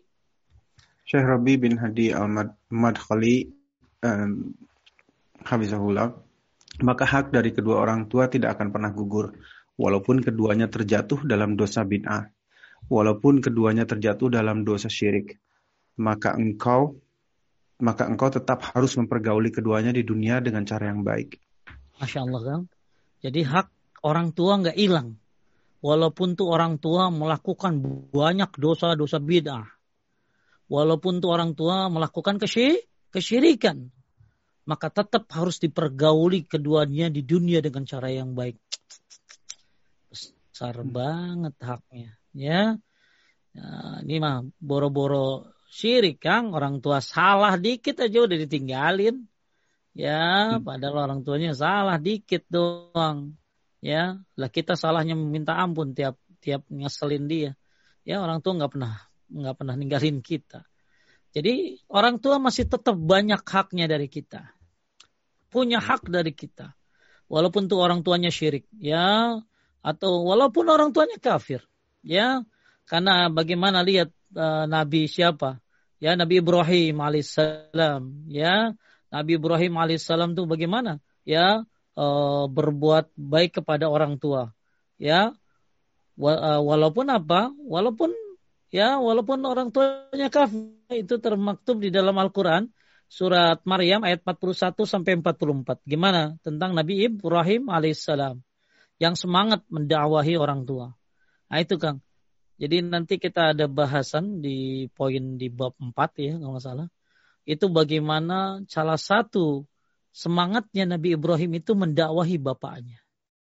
Ya, bapaknya yang bikin patung, ya bagaimana didakwahi oleh Nabi Ibrahim alaihissalam. Jadi hak orang tua tidak akan pernah gugur walaupun dia melakukan hal-hal yang dosa walaupun syirik tetap tidak gugur untuk kita mempergauli keduanya dengan cara yang baik. Gimana caranya? Lanjutkan. Yang Maaf. pertama, nasihati hmm? mereka dengan kalimat yang lembut dan menyentuh. Nah, ya caranya nasihatin orang tua ya gini, ya dengan kalimat yang lembut yang menyentuh. Dua. Nah, berikutnya hendak nas, hendaknya nasihat itu didahului dengan berbuat baik kepada mereka dan memenuhi hak-hak mereka karena jiwa itu diciptakan oleh Allah cinta kepada orang ke, diciptakan oleh Allah cinta kepada orang yang berbuat baik kepadanya. Jadi sebelum nasihatin orang tua ya bawain dulu kesukaan dia apa. Martabak apa gitu loh ya. Wah, yeah. ini, ini ini kesukaan mami ini. Martabak bin spesial. Orang mah spesial di bin spesial. Pokoknya ini turunan spesial. Ya, hmm. wah dikasih ini baru deh. Kemarin dengar mami gosip bahan gosip ya kemarin ya gitu ya nggak boleh tahu dosa ya ah kamu ih nggak boleh masya Allah kalau habis dikasih hadiah begitu ya jarang marah biasanya kan gitu lah ya maka bagus nah. kalau kita mau nasihatin orang tua itu ya dengan cara apa ya didahului dengan apa dengan hak-hak mereka misalnya suka dapat bulanan dari kita ya ya Ah, kenapa ya? Jiwa manusia kan senang sama orang yang berbuat baik. Maka sebelum kita nasihatin, berbuat baik dulu sama dia. Apa kek gitu ya. Lanjut nomor tiga. Eh kayak kita dulu kecil Kang. Kalau kita kecil kalau ada maunya deketin orang tua kan, ya. bantuin ini, bantuin itu ya, tentu ada maunya. Ya, maunya apa? Mau beli ini, mau beli itu. Sama sebaliknya sekarang. nomor tiga. Betul. Ya, nomor tiga, ajaklah mereka ke majelis taklim untuk menambah iman dan ilmu. Ini saya ada pengalaman yang ada. Jadi waktu saya ngajar tuh ada ternyata ada nenek-nenek 100 tahun. Kemudian nenek ini punya anak yang mungkin 70-an. Kemudian punya cucu yang mungkin 50-an. Terus ada lagi cicit itu sampai ke bawah. Itu berapa generasi ngaji. Sampai dia bilang begini, anak sekarang mah enak ya, mau ngaji gampang, ya masih bisa banyak buku. Ini zaman dulu mah nggak ada gitu, masya Allah. Ada apa sih? Ada semangat untuk menuntut ilmu. Berapa nih umurnya 100, masya Allah. Maka saya sering lihat ibu-ibu suka bawa ibunya pergi ke kajian. Ya, pergi kajian. Ya kadang-kadang dia mesen-mesen dulu sama saya, Kang. Mesen-mesen dulu. Ustaz, pakai WA gitu. Ada ibu saya tolong nanti sedikit disinggung masalah dukun gitu lah ya. Tolong disinggung masalah ini. Ya saya ya saya juga nyampeinnya pelan-pelan ya bikin dia senang dulu gitu ya. Dia senang baru deh sedikit-sedikit sedikit kita ini segini ini. Banyak ibu-ibu yang karena gini kan, kadang-kadang kan kita nggak bisa nasehatin uh, agak susah anak dinasehatin sama kita, ya kan? Tapi kalau yang nasehatin orang lain suka cepet kan. Ya, ya ini ya, ya kadang-kadang orang tua nggak bisa dinasehatin sama anaknya, tapi lewat orang lain suka mau gitu loh. Ya, makanya ajaklah orang tuamu ke majlis taklim untuk menambah apa iman dan ilmu. Ya pakai kursi roda Pak Ustadz. Dorong, dorong aja dorong, ya dorong. Dulu ada orang pergi ke Mekah dari Yaman, dia gendong ibunya itu malah, dia gendong ibunya, ya tawaf dan lain sebagainya. Masya Allah, ya itu digendong, itu sekarang pakai kursi roda malah, ya ajak, ajak, biar dapat ilmu, ya biar dapat ilmu. Mungkin aja tiba-tiba uh, Allah berikan hidayah kepada dia. Kemudian yang keempat. Yang keempat, lakukanlah salat malam serta menangis kepada Allah memohon agar kiranya mereka diberikan hidayah dan taufik. Ah, kita juga harus minta kepada Allah. Ya, dalam salat malam kita minta agar orang tua dikasih hidayah, hidayah dan taufik. Ya, minta kepada Allah ya Allah mahdi, Allah mahdi, sebut minta kepada Allah Subhanahu wa taala. Lanjut nomor lima. Nomor lima, kuatkan kesabaran dalam memohon dan menunggu datangnya hidayah itu. Ah, jadi ya jangan jangan berharap satu kali nasihat langsung ngerti, Kang. ya. ya. Coba saya tanya sama Akang. Akang waktu hijrah lama nggak prosesnya? Lama, Ustaz. Iya. Sekarang kita aja prosesnya lama buat diri kita. Kenapa sama orang maunya cepet gitu Betul. Ya. Ketika kita ngasih tahu orang maunya cepet ya, padahal kita sendiri lama banget prosesnya, ya. Uh, hmm. Jadi ada kajian tuh kadang-kadang lima tahun sekali ada yang berhijab lima tahun sekali, lima tahun sekali berhijab satu, satu, satu, ya. ya sabar hmm. weh, ustadznya nungguin ya, kapan lagi dia berhijab. Jadi ketika kita menasih diri sendiri aja kita sulit, gimana orang lain menerima nasihat kita? Maka ketika kita berdakwah kuatkan kesabaran untuk menunggu datangnya hidayah itu. Ya, sambil terus berbuat ya. Lanjut.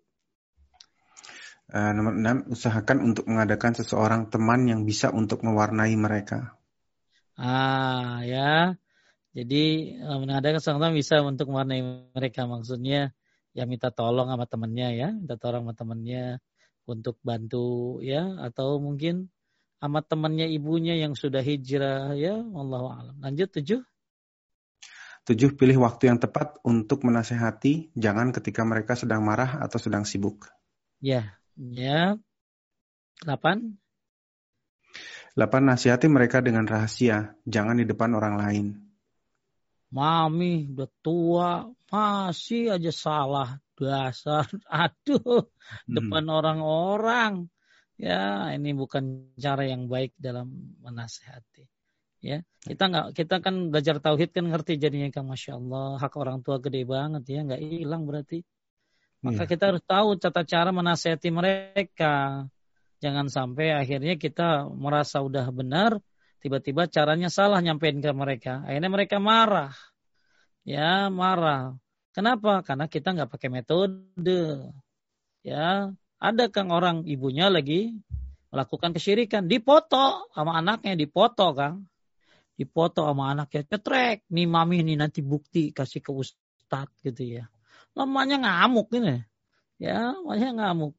Jadi ya foto anaknya ya, janganlah ya.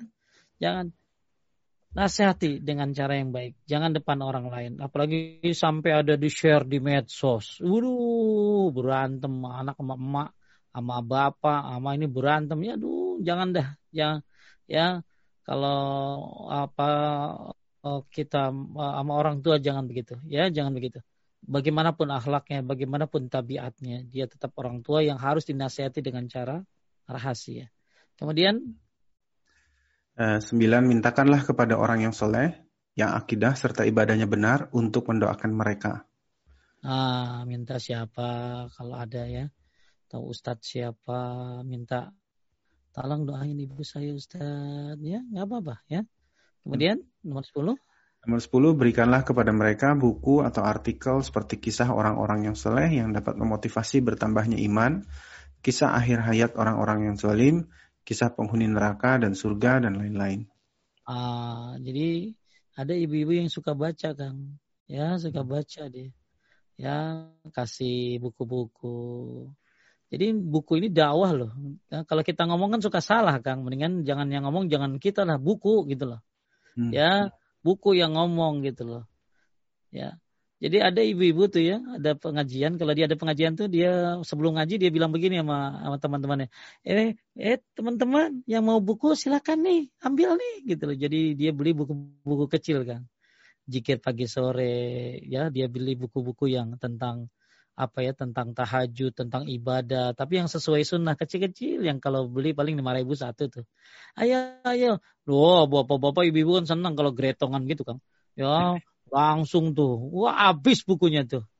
Tahu-tahu ada yang bilang begini, eh hey, gue dong bagi yang kemarin tuh yang jikir pagi sore punya gue diambil orang sama apa ada yang minta ya ada yang minta uh, ternyata dia juga dakwah sama orang mungkin saja ketika dia ngambil buku itu bukan dia nggak baca tapi orang lain yang baca yang dapat hidayah orang lain kan bisa aja ya dia yang ngambil tapi orang lain yang baca atau mungkin dia sendiri yang baca Mungkin ketika ibunya, orang tuanya dikasih buku-buku cerita-cerita orang-orang soleh, ya, dia baca, ya, kemudian dia senang. Kan ada orang-orang tua yang senang baca itu.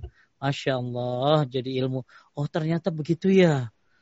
Ternyata itu syirik ya, nggak boleh ya. Iya mi nggak boleh. Oh sholat itu yang bagus begini ya. Lah kalau kok diajarin dulu begitu ya. Ah coba mami lihat ada dalilnya enggak gitu. Jadi kita kagak ngomong, buku yang ngomong gitu loh. Ya, hmm. ya kalau bisa ya beli bukunya tuh ya. Nah, kayak kita harus tahu buku-buku yang bagus apa. Ya, buku-buku yang bagus, buku-buku yang ah apalagi yang cover-covernya bagus biar menarik dia. Ya, kadang kalau ngomong salah omong gitu. Nah, kalau buku nah, bisa jadi wakil omongan kita. Kemudian lanjut nomor 11. Nomor 11, sekali-sekali ajaklah mereka untuk ziarah kubur. Mudah-mudahan nanti bisa sebagai pengingat dan dapat melembutkan hati. Ah, kan makanya tujuan ziarah kubur itu kan mengingat mati kan. Ya, Betul. mati mudah-mudahan dari situ dia dapat hidayah. Kan ada Kang bapak-bapak yang masih belum sholat, padahal udah tua Kang. Hmm. Udah tua, ya bapak saya nggak sholat. Ya Allah, ya tapi ya usaha anaknya jangan pernah berhenti kayak Nabi Ibrahim pokoknya. Nabi Ibrahim itu nanti kita ketemu bagaimana cerita Nabi Ibrahim dalam berdakwah dan dia sendirian loh Kang, sendirian dia dalam berdakwah itu. Ya, bagaimana dia ngajak orang tuanya, walaupun nggak berhasil, tapi usaha. Karena tauhid ini kan nikmat, Kang. Tauhid ini nikmat loh, ya Allah. Orang-orang pada syirik, orang-orang pada nggak ngerti tentang la ilaha illallah. Kita paham. Ini nikmat banget loh. Tapi kenikmatan ini apakah cuma kita yang ngerasain gitu loh? Hmm. Surga itu seluas langit dan bumi. Lah, jangan sampai seluas langit dan bumi, tapi nggak ada orang tua kita di dalamnya. Seluas langit dan bumi surga. Ternyata orang tuanya di neraka. Naudzubillah min Ya, makanya dakwah, dakwah, ya, ya dakwahkan tauhid kepada orang-orang terdekat kita. Ya supaya apa? Supaya mereka tahu. Mungkin mereka nggak tahu. Ya ya pastilah ada hinaan-hinaan dikit mah pasti ada ya. Jangan cemen itu tulis tuh status. Berat juga ya dakwah tauhid itu. Ya ya. Ya, ya. Baru digituin doang ya, ya kalau makanya kan nanti kita ada bahasan tuh ya di bab du di bab berapa aja bab empat ada nabi kang punya murid cuma satu kang Hmm. Nabi punya murid cuma satu. Ada Nabi punya murid dua. Bahkan ada Nabi nggak punya murid sama sekali. Gimana Nabi nggak punya murid coba? Apa hmm. maksudnya? Ya dakwah tauhid itu berat. Ya dakwah tauhid itu sampai ditinggalkan seperti itu loh. Nabi nggak punya murid coba. Ya. Kemudian nomor berapa tadi? Eh, nomor 10 11. Ah, nomor 12 ya. Ya, 12. mintakan. Mintakan bantuan kepada orang yang lebih tua usianya dan yang benar agamanya, serta berilmu dari keluarga orang-orang soleh yang lain, lebih-lebih orang yang dicintai dan dihormati untuk menasihati mereka. Ya, mungkin minta bantuan. Ya, minta bantuan untuk uh, nasihatin orang tuanya. Inilah tips-tips dari dari dari Ustadz Najmi ya. Bagus nih dan sekali-kali panggil tuh Kang. Ya Ustadz Najmi hmm. bagus ya. Baik. Uh, apa? Insyaallah Ustaz. ya dakwahnya juga bagus ya. Uh, ini tulisan beliau tentang kiat dakwah kepada kedua orang tua. Semoga pembahasan surat Al-Isra ayat 23 24 ini menjadikan kita orang yang kokoh tauhidnya dan juga kewajiban kita kepada orang tua tidak kita tinggalkan. Ingat ya, Allah gandengkan kalimat hak Allah, kemudian Allah gandengkan hak orang tua karena kewajiban berbakti kepada orang tua itu persis seperti kewajiban kita menyembah Allah dan tidak menyekutukannya. Tinggi sekali hak orang tua itu. Ya, maka ketika kita menjadi orang yang bertauhid, maka jadilah juga orang yang berakhlak. Kita berharap ya kita penuhi semua hak-hak Allah Subhanahu wa taala. Tapi juga kita juga harus penuhi hak-hak orang tua kita. Hak orang tua tidak akan pernah gugur walaupun dia melakukan banyak kemaksiatan maka tugas kita adalah mendakwahi. Uh, itu aja ya dari pembahasan surat uh, Al-Isra ayat 23 dan 24 ya. Mudah-mudahan jadi jadi jadi apa jadi jadi wasilah buat kita untuk uh, terus mendoakan orang tuanya kalau yang sudah meninggal ya. Kemudian ya, ya terus yang masih punya orang tua berbaktilah kepada dia ya Bagaimana ayat-ayat kayak gini banyak sekali ya, banyak sekali tentang bagaimana hak Allah dan hak orang, hak orang tua. Baik, Kang mungkin ada yang mau nanya silakan. Masya Allah. Alhamdulillah Ustaz. Uh, Jazakallah khair. Sannya sangat-sangat ini menyentuh hati ini dari dalam. Baik, sebelum kita masuk ke sesi pertanyaan, uh, tanya jawab, uh, ada pengumuman uh, Qadarullah HP dengan nomor 4 4730 7032 yang biasanya untuk menerima pertanyaan. Kudarullah hari ini kelihatannya ngadat ini. Jadi eh, mohon pertanyaan-pertanyaan yang sudah dikirimkan ke WhatsApp tersebut di message melalui ke admin Fabiola atau admin Popi. Jadi kita akan coba eh, akomodir, insya Allah. Baik, ada beberapa pertanyaan yang sudah sudah masuk ke kita dan ada juga yang mengangkat tangan. Jadi kita zigzag aja ya Ustadz. Eh, pertama ke yang dari nitip dulu pertanyaan. Baik. Saya share screen dulu ini. Ini pertanyaan pertama Ustaz. Assalamualaikum warahmatullahi wabarakatuh. Perbuatan apakah yang paling utama setelah mengucap dua kalimat syahadat? Mohon pencerahannya Ustaz. Ya. Setelah kita mempelajari tentang hak Allah dan hak Rasulullah Sallallahu Alaihi Wasallam. Ini masing-masing harus di. Jadi hak uh, yang pertama uh, kita kan sudah baca syahadat. Maksudnya pertanyaan gitu ya kan? Ya. Setelah baca syahadat, kemudian apa yang harus kita lakukan? Ya, kita lakukan. Ada hal-hal yang sangat penting, ya, sangat penting yaitu tauhid tentunya. Ketika Muaz bin Jabal pergi ke Yaman, Nabi Shallallahu Alaihi Wasallam menasehati Muaz bin Jabal. Apa nasihatnya? Yang pertama adalah tauhid. Suruhlah mereka ahli kitab ya untuk mentauhidkan Allah Subhanahu wa taala. Kemudian setelah itu kata Nabi kepada Muaz bin Jabal, setelah itu suruh mereka untuk mengerjakan salat kan. Hmm. Suruh mereka untuk mengerjakan salat karena salat ini adalah kewajiban yang terpenting setelah tauhid. Kewajiban yang terpenting setelah tauhid. Ya. Jadi setelah kita mengucapkan syahadat, ya, setelah kita melaksanakan konsekuensi daripada syahadat, ya, syahadu an la ilaha illallah, ini juga ketemu ya. Tapi kita belum masuk bahasannya. Apa sih konsekuensi syahadat itu? Ya, kan banyak orang yang mengucapin la ilaha illallah. Apa sih konsekuensinya? Apa sih rukunnya? Kalau rukunnya tadi udah ada ya kan? Ya, Rukun la ilaha illallah itu apa tadi? Isbat, Eh, nafi dan isbat ya. Nah, kemudian ada lagi syarat la ilaha illallah. Kemudian setelah itu baru Muhammadur Rasulullah. Ya, ada apa yang hak-hak Nabi Muhammad itu apa. Jadi inilah syahadat. Tentang syahadat aja penuh banget kan? Ya. Ya. Tentang syahadat aja banyak banget itu. Tentang hak-hak uh, tentang kalimat syahadat ini sangat banyak sekali pembahasannya.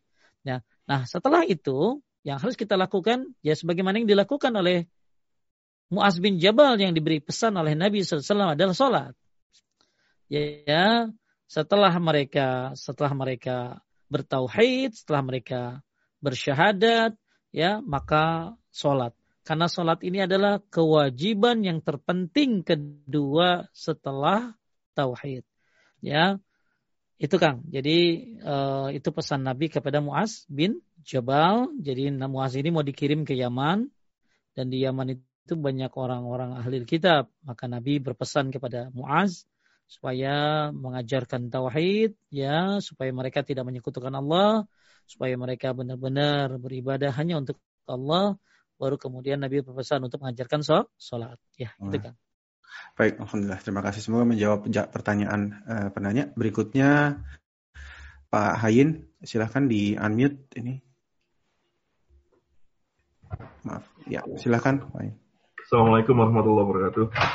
Waalaikumsalam wabarakatuh. Uh, terima kasih atas pencerahannya Pak Ustadz. Uh, saya mau uh, nanya, uh, Eh, terutama dari beberapa YouTube di Indonesia itu paling tidak saya merangkum ada tiga orang. Yang pertama ya dia merasa, uh, sebagai orang pintar hanya cukup uh, membaca Al-Fatihah sudah bisa berkomunikasi dengan makhluk gaib, bisa merusak uh, tukang santet, tukang dukun dan lain sebagainya. Ada lagi yang dengan uh, membaca salawat itu bisa bertarung dengan dukun-dukun yang menyebarkan membunuh orang dengan santet. Ada juga dengan yang bilang kun fayakun, itu juga bisa menghilangkan apa orang yang kerasukan jin dan lain sebagainya. Nah, pertanyaan saya eh, bagaimana menurut Ustadz apa bagaimana eh, batasnya orang itu yang kalau sudah murni tauhidnya dengan yang berbau-bau dukun. Karena kalau melihat orang yang misalnya rukyah syariah itu mereka harus me melafalkan beberapa ayat yang sangat panjang dan ritual yang sangat panjang. Hmm. Tapi di lain pihak ini kok cuman Al-Fatihah, solawat, bilang kun fayakun aja udah bisa gitu. Iya. Uh, terima kasih Pak Ustaz, terima kasih. Sama-sama. Ya. Waalaikumsalam warahmatullahi wabarakatuh. Malah ada aja, ada lagi Kang Rashid. Ya. Ada lagi. Nggak baca apa-apa, setannya udah kabur. Dapat contohnya, contohnya Umar bin Khattab radhiyallahu an. Umar bin Khattab itu kalau setan ngelihat Umar dia langsung kabur, Kang. ya. ya, tuh. Nah, cerita yang lain Ibnu Taimiyah. Ibnu Taimiyah ini uh, dia mau mau ngajar ya. Kemudian dia dapat apa sih dapat ada ada orang ada orang nyuruh dia untuk merukyah orang yang kesurupan. Karena dia mau ngajar kan susah kan, mau ngajar ngerukyah nanti terlambat atau ngajarnya. Maka hmm. akhirnya tuh orang yang tadi datang itu dikasih bakiak dia, bakiak dia. Nih, hmm. kasih tahu setan, ini bakiaknya Ibnu Taimiyah. ini bakiaknya Ibnu Taimiyah. Kalau kamu nggak keluar nanti dia datang, gitu. Akhirnya ya orang-orang di rumah kan udah nungguin tuh mana yang manggil Ibnu Taimiyah. Ternyata datanglah bapak tadi. Ya Mana mana ah, ini bakiaknya gitu loh. ini bakiaknya. Hmm. Langsunglah disamperin tuh. Eh setan, kamu tahu ini bakiaknya siapa? Ini bakiaknya Ibnu Taimiyah. Kalau kamu nggak pergi, dia datang nanti ke sini. Eh ini buktinya sendalnya. gitu ya. Hmm. Ini tuh pergi kan. Apa maksud dari cerita ini? Orang-orang dulu itu ditakuti oleh setan kan. Sehingga jangankan dia dia datang, maka dengar namanya aja dia udah bisa pergi. Kenapa? Karena bertauhidnya seorang hamba ini tenar di langit kan. Hmm. Ya, masya Allah lihat Umar bin Khattab kayak apa ditakutin sama setan. Betul. Ya makanya uh, akang akang ya, uh, akang uh, akang anggota lah ya, anggota misalnya ya, anggota. Terus ada nyelipin sesuatu di sini kayak pesto.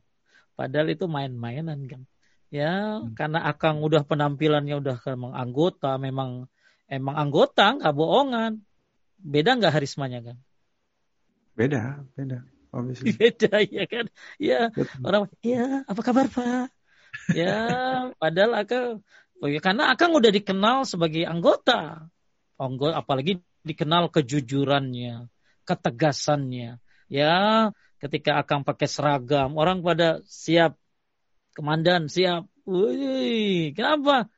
Ya orang manusia aja udah bisa bisa melihat hal seperti itu ya.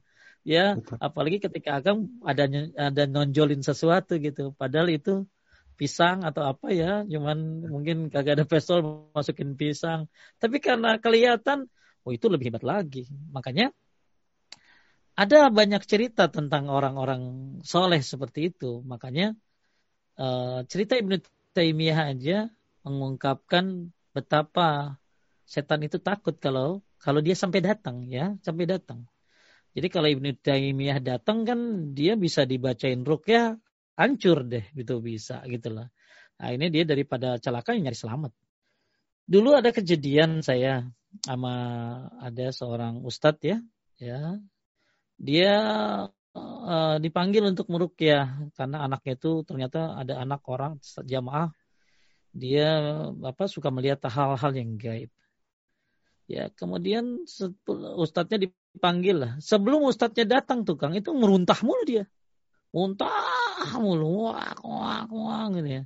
Ya, hmm. saya cuma pikir, wah ini nyari aman dia nih. Nyari aman daripada tuh ustadz datang, ngerukyah dia dengan ayat-ayat yang apa ayat kursi, Al-Fatihah yang akhirnya bisa membuat dia terbakar, angka hancur ya mendingan dia kabur nyari selamat, betul nggak kan? Betul. Ya, jadi betul. mungkin nama-nama orang bertauhid ini sangat tenar di hadapan mereka ya, di hadapan mereka. Kenapa tenar? Karena kedekatan mereka kepada Allah Subhanahu Wa Taala. Karena bertauhid yang bagus. Ada lagi kang orang udah rukyah, eh setannya apa doa rukyahnya kang? Ya, nah itu gimana tuh Pak Ustadz? Nah, ketika ada masalah ini maka ganti orang. Mungkin kurang, ya kurang soleh. Kan gini Kang, bedain senjata di tangan Hansip sama di tangan anggota beda nggak? Beda, beda. Oh beda. Yang ini profesional, yang ini kan baru belajar. Maka uh, ketika uh, orang yang soleh membaca ayat-ayat, maka nggak usah lama-lama ya bisa bisa bisa bisa bisa dengan mudahnya gitu ya dengan mudahnya karena kesolehannya. Tapi kadang-kadang ada orang baca ayat ini ayat ini tapi malah kagak keluar keluar setannya juga malah apal gitu loh. Nah ini bukan masalah ayatnya ayatnya mah hebat. Nggak ada ayat yang ayat tuh nggak ada yang nggak hebat. Semua ayat-ayat Quran tuh indah hebat. Tapi yang bacanya yang bacanya yang kurang.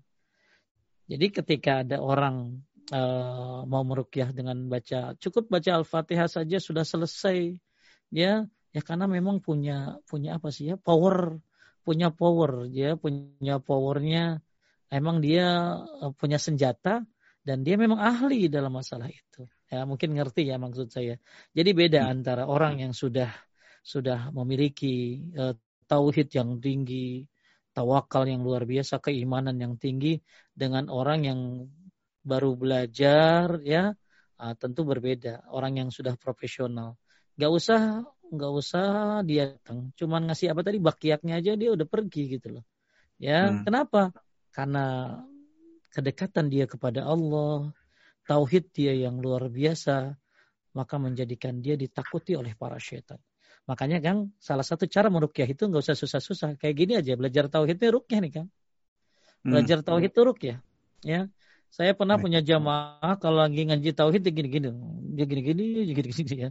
Ya ini okay. dia cerita masalahnya. Iya, dia kalau ngaji tauhid itu gitu ya. Dia cerita sama saya, Ustaz, saya kalau ngaji tauhid panas gitu loh. Panas, badan saya nggak tenang gitu loh.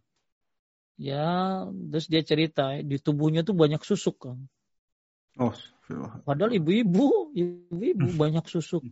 Ya, ya banyak tubuh saya. Jadi nggak tenang kalau belajar tauhid tuh. Coba makanya ngerukyah yang paling gampang ya belajar tauhid deh. Ya, karena setan itu paling benci sama orang yang bertauhid kepada Allah Subhanahu wa taala, ya. Hmm. Dan dia paling takut dengan orang yang bertauhid, ya. Itu aja, Baik. ya. Baik. Semoga menjawab pertanyaannya ya, Pak Ain, insyaallah. Um, baik, berikutnya ini yang titip pertanyaan ini Ustaz. Jika seseorang di masa lalu pernah meminta tolong meminta tolong seseorang karena ketidaktahuannya, apakah dia bisa membersihkan dosa syirik tersebut setelah dia mengetahuinya? Ya, sangat bisa. Inna Allah yaghfirul kabair fala tayasu wa yu'azibus sagair fala tagtarru kata Abu Bakar Siddiq. Hmm.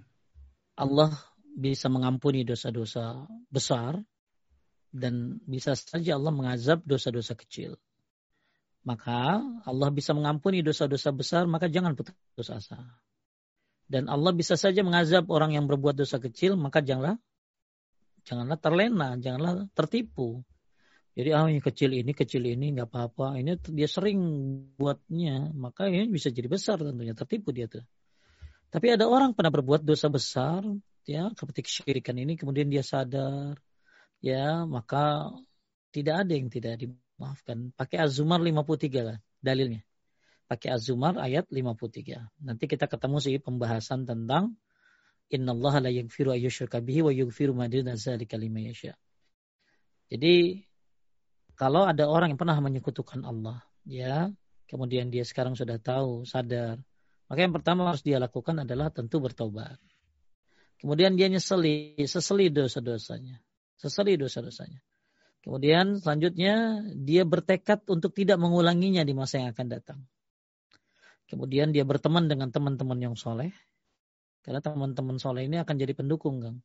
Ya, pendukung kekajian, pendukung untuk bertauhid kepada Allah ya kemudian dia nggak mau kembali lagi ke masa lalunya ya maka uh, dosa syiriknya insya Allah dia maafkan oleh Allah Suara pakai surat apa tadi kan Az-Zumar? Az-Zumar 53 ayat Inna Allah yaghfir zunuba jami'an. Allah mengampuni seluruh dosa. Selama tadi ya selama apa? Selama dia bertobat nyesel tidak mengulangi lagi. Kemudian dia ah, satu lagi banyak berbuat kebaikan. Banyak nah. berbuat kebaikan ya mudah-mudahan kebaikan ini akan menutupi dosa-dosa. Kemudian jangan lupa juga yang utama adalah belajar tauhid. Belajar tauhid. Kenapa dia bisa? Oh. karena gini kan kebanyakan orang-orang syirik kan gara-gara bodoh ya. Orang syirik itu gara-gara bodoh gitu loh. Ya, ya dia tuh nggak tahu kalau itu syirik gitu loh. Kan makanya kenapa dia melakukan kesyirikan? Karena kebodohan. Ya karena kebodohan. Makanya setelah anda taubat ya nyesel dan lain-lain, maka belajarlah tauhid. Kemudian cari teman-teman yang baik. Ya, teman-teman ini akan menunjukkan Anda, membimbing Anda, membantu Anda. Ya, teman-teman yang soleh, yang ahli tauhid juga sama. Ya, yang error-error tinggalin deh teman-teman kayak begitu.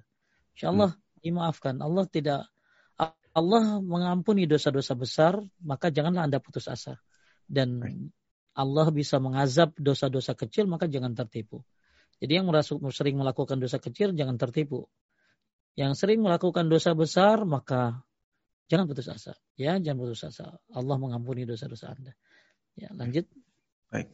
Uh, selanjutnya kita langsung ke yang bertanya langsung Bapak Abu Abu Zaidan, Abu Zidan, sorry Abu Zidan. Silakan. Ya. Assalamualaikum warahmatullahi wabarakatuh. Assalamualaikum warahmatullahi wabarakatuh. Barakallahu fikum Ustaz. Oh iya, siapa nih? Uh, Abu Zidan ya. Abu Zaidan, saya Abu Zaidan. Ini Zaidan.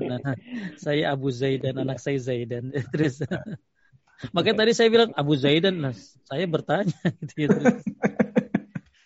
Silakan. Uh, Silakan. Iya, Ustaz begini kan banyak uh, yang tadi Ustaz sebutkan memang terbukti yang pengurusan orang tua gitu banyak ibunya yang di uh, apa ke panti jompo bahkan dibuang itu memang terbukti gitu saja ya. dan dari surat Al Isra itu kan setelah tauhid itu kan langsung ke pengurusan orang tua nah Betul. apakah jika memang durhaka sama orang seperti uh, orang tua kaya seperti itu apakah menghilangkan ketauhidan gitu menjadi syirik gitu uh, jika tidak bertobat akan kekal di neraka atau bagaimana Jazakallah ya. Uh, pertanyaannya sangat bagus tentang masalah orang kalau misalnya durhaka sama orang tua itu gimana hukumnya? Apakah kan tadi kita tadi tadi pinter ya pertanyaannya. Jadi karena kewajiban bertauhid kepada Allah Subhanahu wa taala, Eh, maka kewajiban berta, jadi kewajiban kepada berbakti kepada orang tua itu seperti kewajiban bertauhid seorang kepada Allah Subhanahu wa taala. Nah pertanyaan sekarang, kalau ada orang durhaka sama orang tua, apakah dia kafir? Tidak. Ya, karena ahlus sunnah wal jamaah tidak mengkafirkan mereka pelaku-pelaku dosa besar. Tapi berdosa, dosa besar, ya dosa besar. Dosa besar, ya, jadi pernah ada seorang apa? Kenapa disebut dosa besar? Memang disebutkan oleh Nabi Shallallahu Alaihi Wasallam, ya, yaitu termasuk akbarul kabair itu al isyrok billah wa uququl walidain yang pertama dosa besar itu adalah uh, syirik kepada Allah kemudian durhaka kepada orang tua. Nah kalau durhaka sama orang tua, kalau ada orang durhaka sama orang tua, apakah uh, apa apakah pertama apakah dia kafir? Tidak. Dia cuma dia berdosa. Cuma dia berdosa dan dosanya bukan dosa biasa, ini dosa besar. Banyak sih uh, efek-efek dari orang yang uh, berdurhaka kepada orang tua itu. Salah satunya tadi hatinya keras. Bagaimana Nabi siapa tadi Kang? Ayo. Ingat Nabi siapa tadi? I? Isa. Ya, Nabi Isa alaihissalam. Ya. Jadi maksudnya dengan berbakti kepada orang tua tuh jadi dia tidak sombong. Maka dibalikin. Siapa yang durhaka akan sombong, akan angkuh, akan keras. Ya, bahkan ada sebuah ungkapan salaf al-bar biwalidayhi la Ya, siapa yang yang apa yang uh, berbakti sama orang tua dihindari dari mati yang jelek. Ada banyak keutamaan-keutamaan berbakti kepada orang uh, ada ada ada ada banyak hal dosa dosa-dosa yang gara-gara durhaka kepada orang tua. Nah, pertanyaan yang selanjutnya tadi jadi tidak kafir ya, tidak kafir, tapi dia berdosa besar. Kita tidak mengkafirkan orang yang berbuat dosa besar, tidak seperti orang-orang khawarij. Kemudian Apakah dia syirik? Tidak. Ya, dia tidak menyekutukan Allah. Ya, dia tidak menyekutukan Allah karena beda kalau syirik ini kan menyekutukan Allah, minta kepada selain Allah. Nah, tatkala dia berdosa apa berdurhaka kepada orang tua, maka dia tidak melakukan kesyirikan karena kesyirikan itu hanya kepada Allah Subhanahu wa taala. Tapi orang ini melakukan satu kembali lagi kepada melakukan dosa-dosa besar. Ya. Saya ada satu tulisan sebentar tentang masalah uh, durhaka.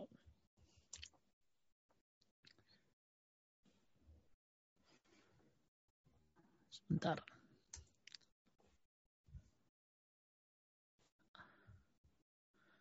Ah, ini ada ada beberapa saya ini ya. Saya singkat aja. Akibat durhaka kepada orang tua. Akibat durhaka kepada orang tua. Satu, mendapatkan dosa besar. Mendapatkan dosa besar, tapi tidak syirik. Ya, mendapatkan dosa besar. Kedua, mendapatkan laknat Allah. Ketiga, penghalang untuk masuk surga. Empat, tidak diterimanya amal soleh. Ya, kita sudah bahas tentang hal ini di bab apa ya, penghapus-penghapus amal ya. Kemudian penyebab yang kelima, durhaka sama orang tua menyebabkan doa-doa tidak terkabul. Bisa saya share screen karena Masih bisa kan? Bisa, masih, masih bisa. Sebentar, sebentar. Uh, biar ini biar jelas. Nah, ini dia, ya tentang durhaka kepada orang tua. Mendapat dosa besar, dua mendapat laknat Allah. Boleh diterusin Kang? Tiga. Ya, tiga penghalang untuk masuk surga. Berikutnya tidak diterimanya amal soleh, penyebab doa-doa tidak terkabul, tidak adanya keberkahan hidup, tidak mendapatkan ridho Allah, tidak terhapusnya dosa-dosa, azabnya dipercepat di dunia, sulit mendapatkan anak berbakti, mendapatkan sul khatimah dan lain-lain. Ah, ya, dan lain-lain masih banyak. Tapi tidak disebutkan dia menyekutukan Allah. Ya, jadi ini efek-efek buat anak durhaka. Mudah-mudahan ya yang pernah melakukan kedurhakaan segala bertobat dan kalau yang sudah meninggal ya doakan ya. Tapi yang masih ada segeralah uh, menjumpainya, berbuat baik kepadanya, minta ridhonya. Ya, jadi dia tidak menyekutukan Allah, tapi mendapatkan dosa-dosa besar. Jadi dosa hmm. besarnya di bawah menyekutukan Allah. Ya, ala unabbiukum bi akbaril kabair kata Nabi, maukah aku beritahu dosa besar yang paling besar? Jadi dosa besar paling besar. Yang pertama syirik. Ya, yang kedua baru durhaka kepada orang tua. Ya, tentu syirik top ten. Itu di atas itu. Ya, tapi kalau durhaka sama orang tua tidak syirik. Tapi dia mendapatkan dosa-dosa ini.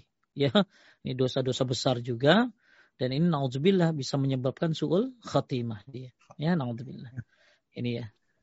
Boleh lanjut Kang. Pertanyaan ya. apa lagi? Uh, ini baik. Pertanyaan yang titip sebelum kita Ustadz, bagaimana cara kita mungkin barusan sedikit dibahas ya ini Ustaz. Bagaimana cara kita untuk menebus kekurangan kita dalam berbakti kepada orang tua sedangkan beliau sudah meninggal? Apakah cukup dengan berdoa atau ada amalan-amalan lain Ustaz? Banyak amalannya. Ya, amalannya banyak. Kapan-kapan saya bahas tuh. Amalan-amalan ketika orang tua sudah meninggal dunia. Amalan yang bermanfaat buat mayit. Ya, amalan bermanfaat buat mayit itu banyak sekali di antaranya apa? Sedekah. Dibolehkan sedekah dalam riwayat Bukhari buat orang yang sudah meninggal. Hmm. Ya, jadi ibu boleh sedekah ya buat orang yang sudah meninggal. Ya, itu ada diriwayatkan oleh Bukhari. Uh, saya pernah bahas juga di pembahasan itu. Kemudian ada lagi apa Pak Ustadz? Jalankan wasiatnya. Apa wasiatnya? wasiatnya ada nggak? Ya, wasiat apa? Misalnya wasiatnya supaya apa ya mungkin wasiat kalau ada ya dijalankan wasiatnya. Kemudian yang ketiga bayarkan hutang-hutangnya. Ya mungkin orang tuamu ada hutang ya maka bayarkan hutang-hutangnya ya. Kemudian lanjutkan yang keempat lanjutkan amal-amal solehnya. Misalnya orang tuamu suka apa? Oh dia suka ngasih makan hari Jumat buat orang sholat Jumat terusin terusin. Maka anda melanjutkan perbuatan amal dia berarti dia mendapatkan amal itu gitu loh. Ya makanya pernah ada suami istri meninggal orang tuanya. Lalu saya tanya, mungkin saking sedihnya kali ya. Apa hmm. yang biasa dia lakukan? Oh orang tua saya biasa begini. Tuh, oh, kerjain aja, udah kerjain tuh. Terusin amalnya. Kalau kamu cinta dia, sayang dia, terusin amal dia. Ya, jadi uh, apa tadi? Jalan wasiatnya, bayarkan hutang-hutangnya, sedekah atas nama dia, kemudian apa tadi kang? Lanjut itu, ya, uh, dan kebaikan, kebiasaannya. Ya, kebiasaan kebiasaannya, ya. Kemudian amal-amal yang lainnya ada. Badal haji kalau dari Ibnu Abbas radhiyallahu anhu dari riwayat dari badal haji mungkin bisa dibadalkan ya. Uh, lewat pelajar-pelajar yang ada di kota Mekah sana silakan ya. Biasa itu hmm. saya suka apa suka di setiap tahun tuh suka ada yang minta gitu loh. Ya maka ibu-ibu hmm. suka pada tat cariin cariin. Tinggal hubungi aja pelajar Mekah ya. Nah, itu ada atau orang-orang yang memang uh, apa memang kerja di sana tapi dia ngaji juga ya. Jadi ada yang kerja terus sambil ngaji ngaji-ngaji ke ustadz-ustadz syekh-syekhnya biasanya uh, karena sekarang kan dari Indonesia nggak ada haji kan ya Kang ya maka ya. kalau ya kalau ya badal haji masih bisa karena karena apa karena apa karena mereka emang di sana tinggalnya ya dia tinggal di sana. Tapi hmm. mereka juga daftar ya sekarang mendaftar bayar juga macam-macam lah gitu. Kemudian hal lain kalau orang tuamu punya tanaman misalnya maka urus tanamannya. Tanamannya ya. Jadi tanaman itu eh, apa menambah kepala sedekah buat dia buat yang nanam ya. Misalnya orang tuanya saya pernah ada ibu-ibu punya kebun ya apa punya kebun ternyata yang nanam ibunya dan dia terusin tuh. Maka ini jadi pahala jariah buat buat buat ibunya yang udah nanam pohon. Ya itu kurang lebih enam. Tapi sebenarnya sih banyak ya amal-amal yang bisa kita lakukan. Kurang lebih itu itu dulu ya.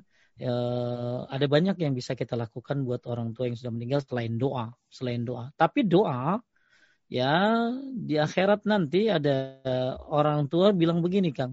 Annalihaza annalihaza ya Allah ini surga buat saya ini surga buat saya. Bistighfari waladikalaka karena anakmu sering minta ampun buat kamu. Jadi jangan main-main ngomong Allah magfirlahu, Allah magfirlaha itu ya masya Allah. Ya bisa naik derajat tuh orang tua tuh. Ya uh, kemudian juga apalagi kalau anaknya yang hafiz Quran Ya kalau ibu memang mau semangat ngapalin Quran, ya ngapalin Quran tuh. Biar bisa mendapat uh, nanti uh, jadi dalam sebuah riwayat sebutkan saya baca dari kitab Tergibut Terhib orang uh, anak yang hafiz uh, anak yang yang baca Quran. Jadi orang tua nanti ada orang tua yang dapat baju yang indah. Kemudian ditanya dengan sebab apa? Karena anakmu pandai membaca Al-Quran.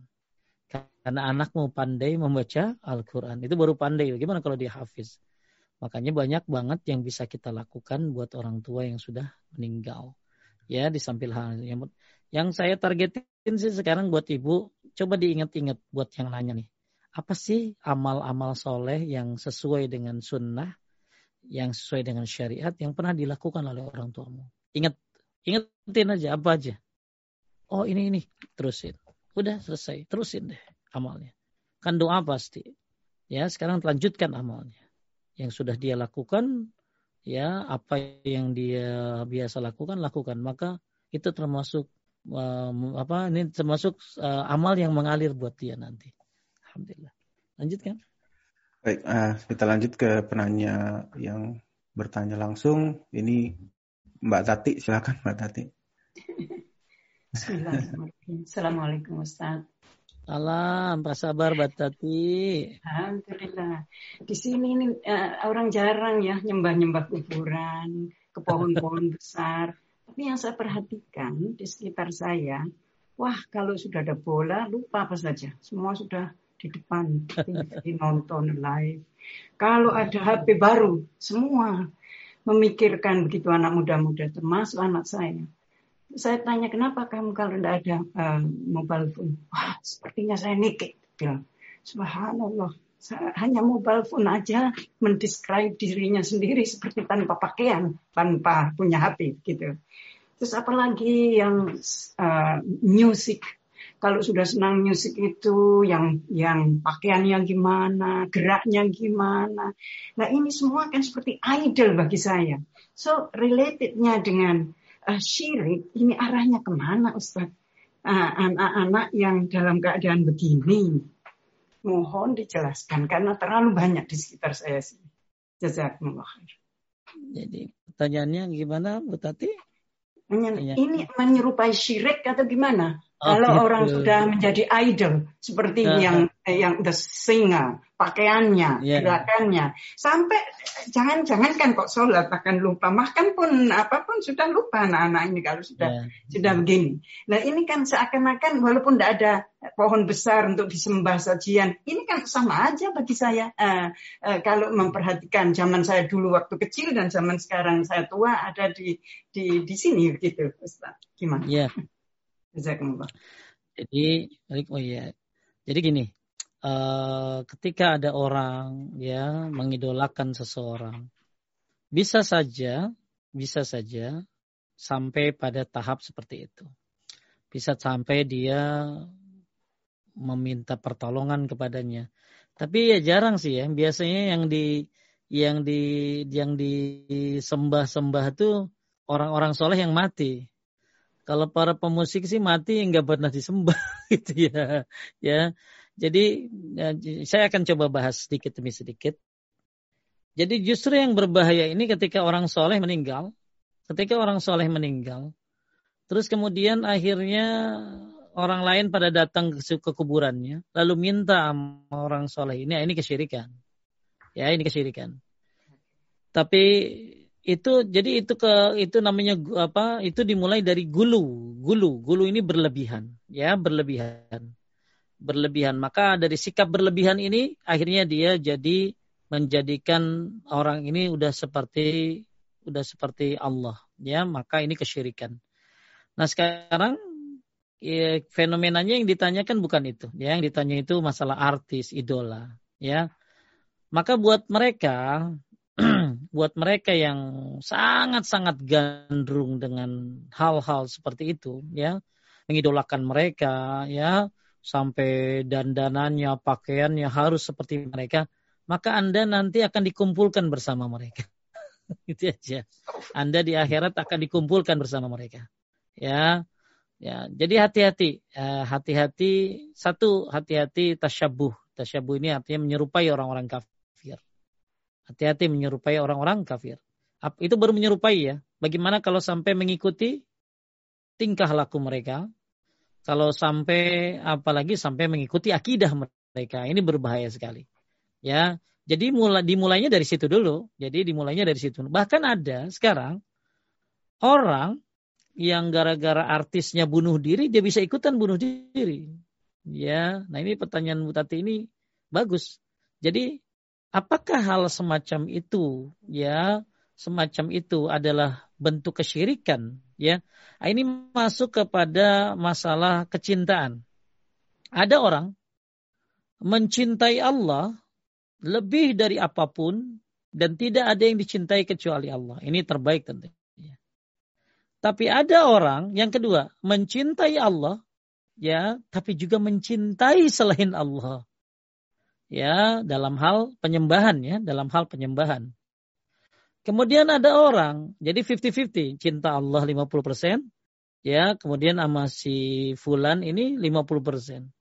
Ada lagi orang mencintai sesembahan selain Allah lebih mencintai lebih daripada mencintai Allah. Ya, jadi porsinya ini udah 75%, buat Allah 25%. Ada lagi yang terakhir, ya. Dia mencintai selain Allah lebih eh, lebih dari apa pun ya dan sudah tidak tidak mengenal Allah Subhanahu wa taala.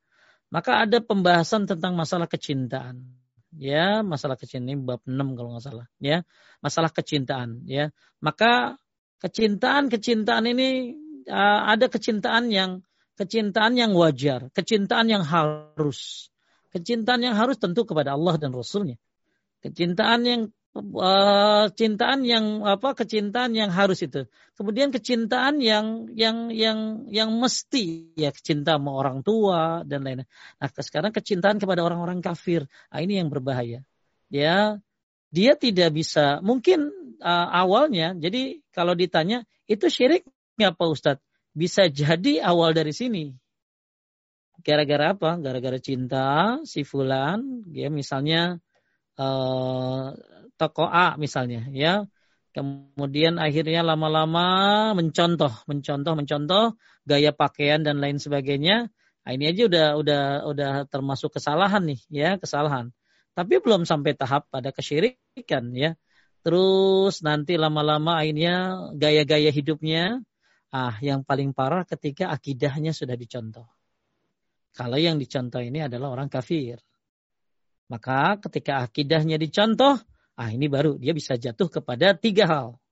Satu, kekufuran, ya, ya ini kafir, ya, mengingkari, ya, kemudian dia bisa jatuh pada kemurtadan, keluar dari Islam.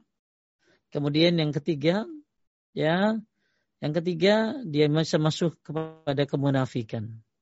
Dia kayaknya orang Islam tapi gaya-gayanya tuh nggak kayak orang Islam pemikirannya tidak seperti orang Islam. Hmm. Ya, jadi efeknya itu awal-awalnya dari situ dulu.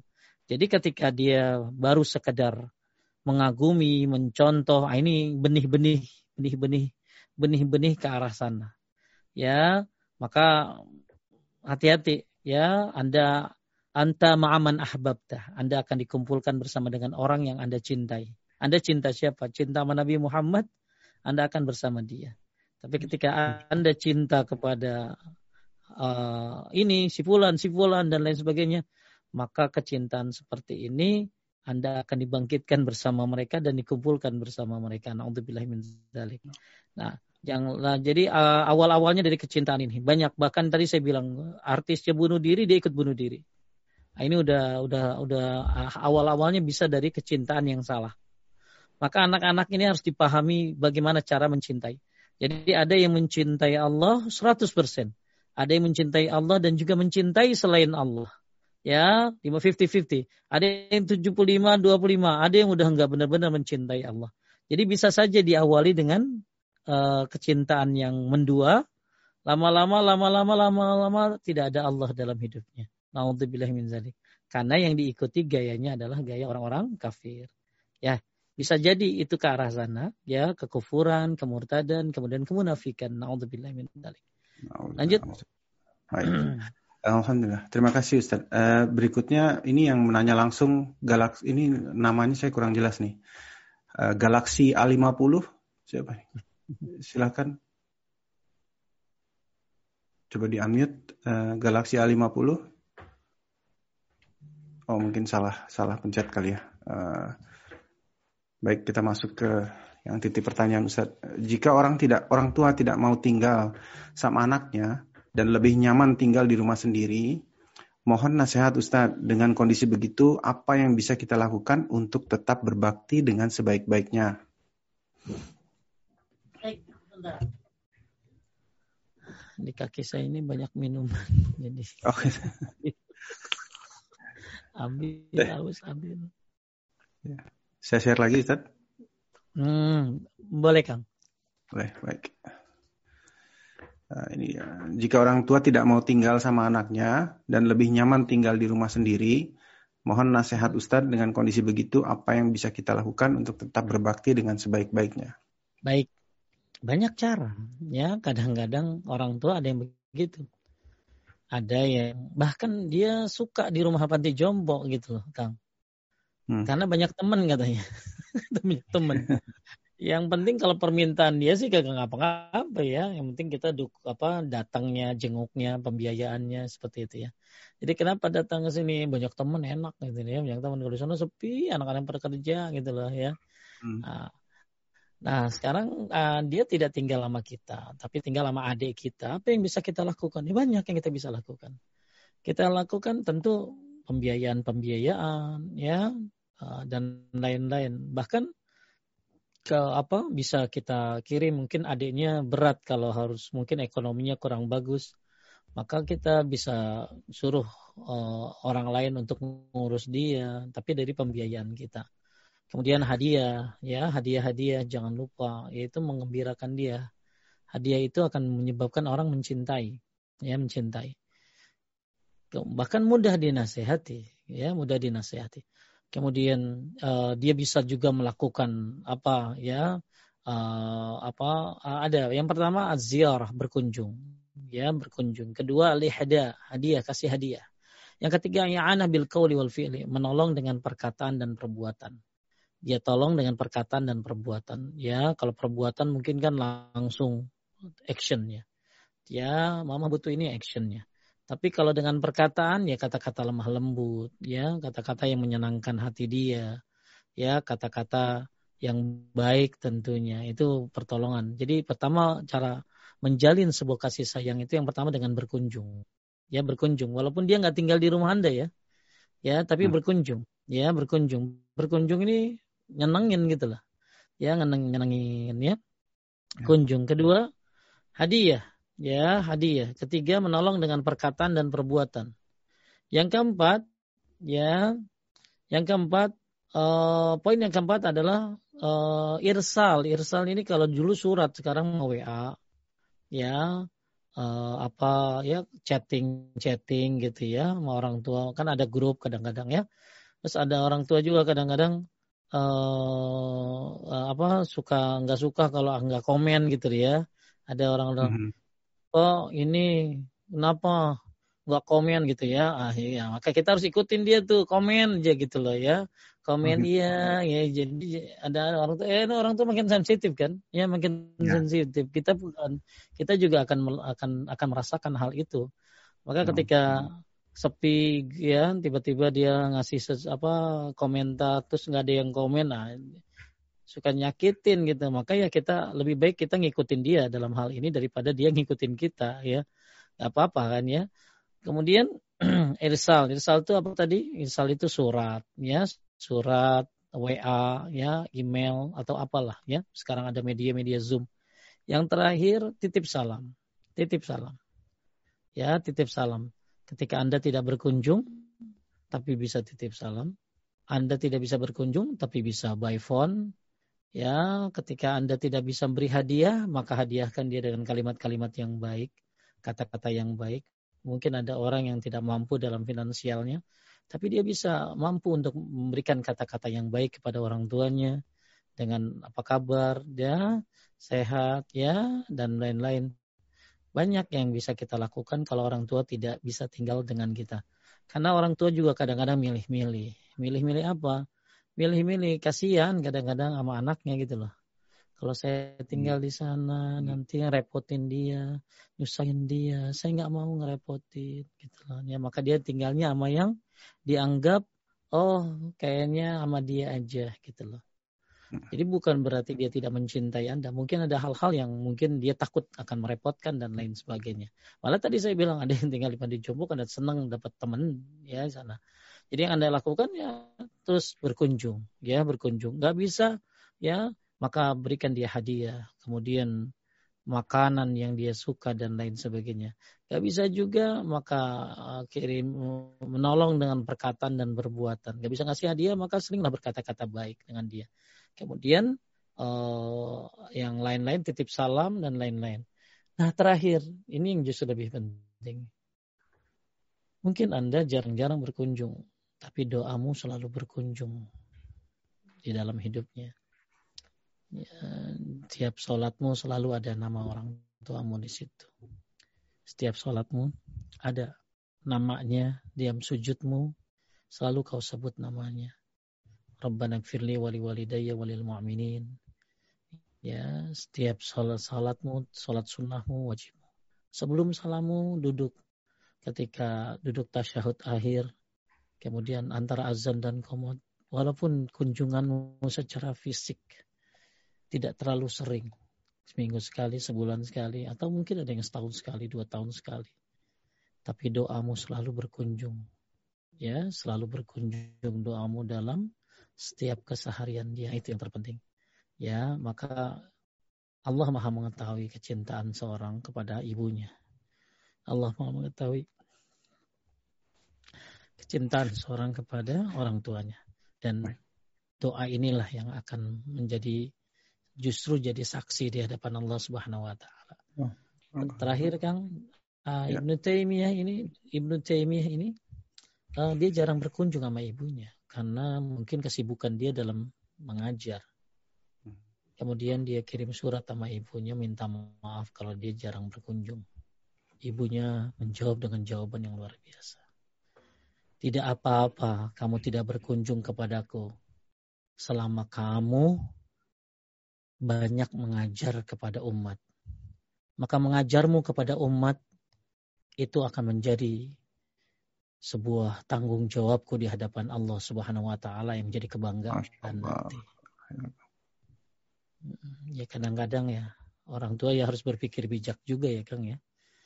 Anaknya ini nggak bisa datang kenapa? Kan gitu loh. Ya. ya makanya nggak bisa datang kenapa? Oh mungkin dia sibuk ngajar, sibuk ini, sibuk ini, sibuk ini. Maka ibu pas uh, ibnu ibnu Taimiyah luar biasa padatnya dia, bagaimana dakwahnya dia yang mengajarkan tauhid, masya Allah luar biasa. Maka dia kirim surat sama ibunya. Ya, nah surat ini saya pernah kasih kepada ibu saya juga. Masya Allah. Ya, ibu saya juga. Ya, yang ya saya minta maaf sambil saya kirim surat itu dari Ibnu Taimiyah tadi ya. Saya kirim hmm. terus saya minta maaf karena mungkin jarang berkunjung karena mungkin jadwal dan lain sebagainya. Ya, tapi ada banyak hal yang bisa saya lakukan buat orang tua walaupun tidak berkunjung ya. Tapi surat Ibnu Taimiyah ini ya bagus juga nanti saya kasih buat ibu-ibu ya supaya kita baca itu nangis kita juga bagaimana legowonya seorang ibu rela dia tidak dijenguk oleh anaknya asalkan anaknya bermanfaat buat umat. Masya Allah. Baik, baik. Terima kasih Ustaz. Um, baik, sebelum kita masuk ke pertanyaan berikutnya, ingin saya sampaikan uh, pengumuman. Untuk mereka yang ingin bertanya mengangkat tangan, uh, admin Fabiola atau admin Popi akan bertanya topik yang akan ditanyakan. Ini semata-mata untuk menghindari kejadian yang tidak diinginkan. Jadi menggunakan mic untuk sesuatu yang tidak tidak diperlukan. Jadi mohon maaf sekali lagi bagi yang ingin bertanya langsung kami persilahkan namun ada baiknya menyampaikan topik yang ingin ditanyakan agar kami bisa uh, mengatasi hal-hal yang tidak diinginkan. Baik. Pertanyaan berikutnya Ustaz, uh, ini agak di luar topik tapi ditanya pertama. Baik. Assalamualaikum Ustaz. Doa pada ayat uh, di surat nomor 46 ayat 15 dan juga 27 ayat 19 awalnya sama. Bolehkah saat sujud dibaca digabung tanpa mengulang awal ayatnya? Ayatnya Boleh nggak Ustaz? Ya. Ayatnya Rabbi auzi'ani an ashkura ni'mataka allati an'amta alayya wa ala walidayya wa amal salihan tardahu wa asli fi ilaika wa inni minal muslimin. Wa alihni bi rahmatika fi boleh nggak apa-apa Bu? Ini kan doa ya ini doa. Jadi yang nggak boleh itu kita lagi sholat baca Al-Quran. Baca Al-Quran tuh baca surat maksudnya ya baca surat. Jadi Syekh Saimin pun membolehkan asal diniatin baca doa. Hmm. jadi ibu baca ini ya baca doa tadi. Rabbi auzini ashkur ni'mataka itu doa bagus banget itu ya doa bagus banget dari Al-Quran maka ibu boleh baca ini di ya, di dalam sholat tapi diniatkan sebagai doa. Diniatkan sebagai doa. Insya Allah boleh ibu. Ya, saya berapa hari yang lalu saya bahas tentang masalah ini di sebuah kajian dengan pendapat-pendapat ulama-ulama ternyata banyak yang membolehkan. Ya bahkan boleh dikencang di apa suaranya di ini ya apa, apa nih? Dikeraskan. Dikeluarkan ya, dikeluarkan suaranya. Nah, ya maksudnya kayak orang berbisik gitu ya karena bukan bahasa Indonesia kan ya itu dari Al-Quran. Lanjut. Baik uh, pertanyaan berikutnya.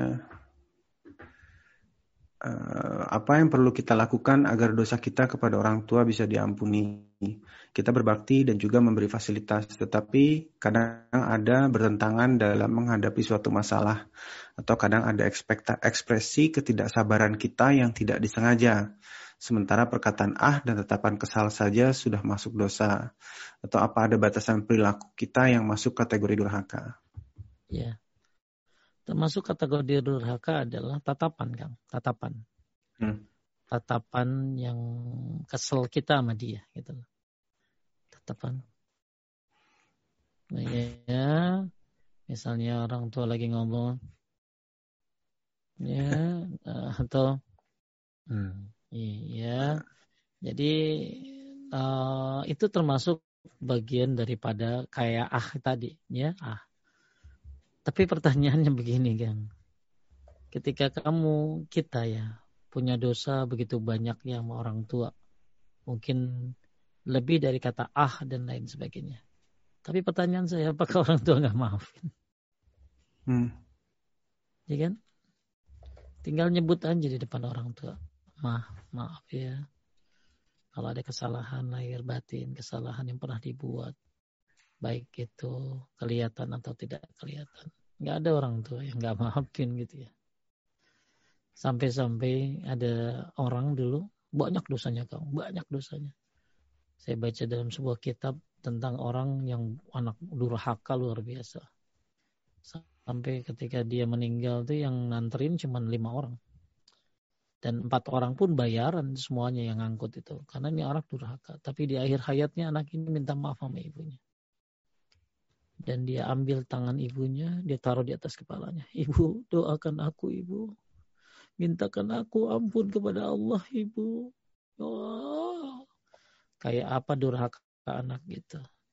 Tapi masya Allah di akhir hayatnya dia minta ibunya untuk mendoakan dia. Dan ibunya pun mendoakannya. Kepada Allah Subhanahu wa taala.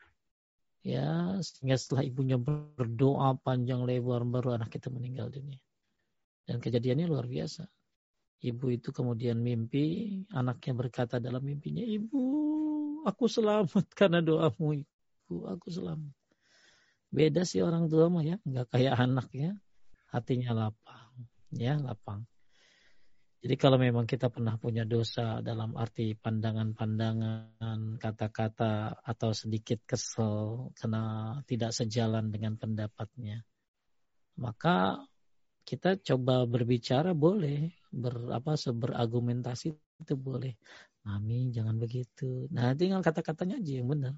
Mami jangan begitu, nanti orang kesinggung. Ah kamu so tahu, ah, udah diam tuh kalau udah gitu ya. Itu aja.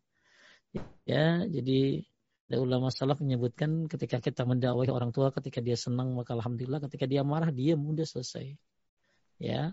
Jadi tugas kita ketika apa nasihatin ya begitu aja ya dengan kata-kata yang baik. Nah, maka tadi kita bahas tuh gimana cara menasehati ya menasehati orang tua. Ya, tapi kalau misalnya sekarang pertanyaan yang terakhir, Gimana kalau kita pernah berbuat dosa sama orang tua, pernah ini ini. Kalau dia masih ada ya minta maaf. Kalau dia masih ada ya minta maaf gitu loh.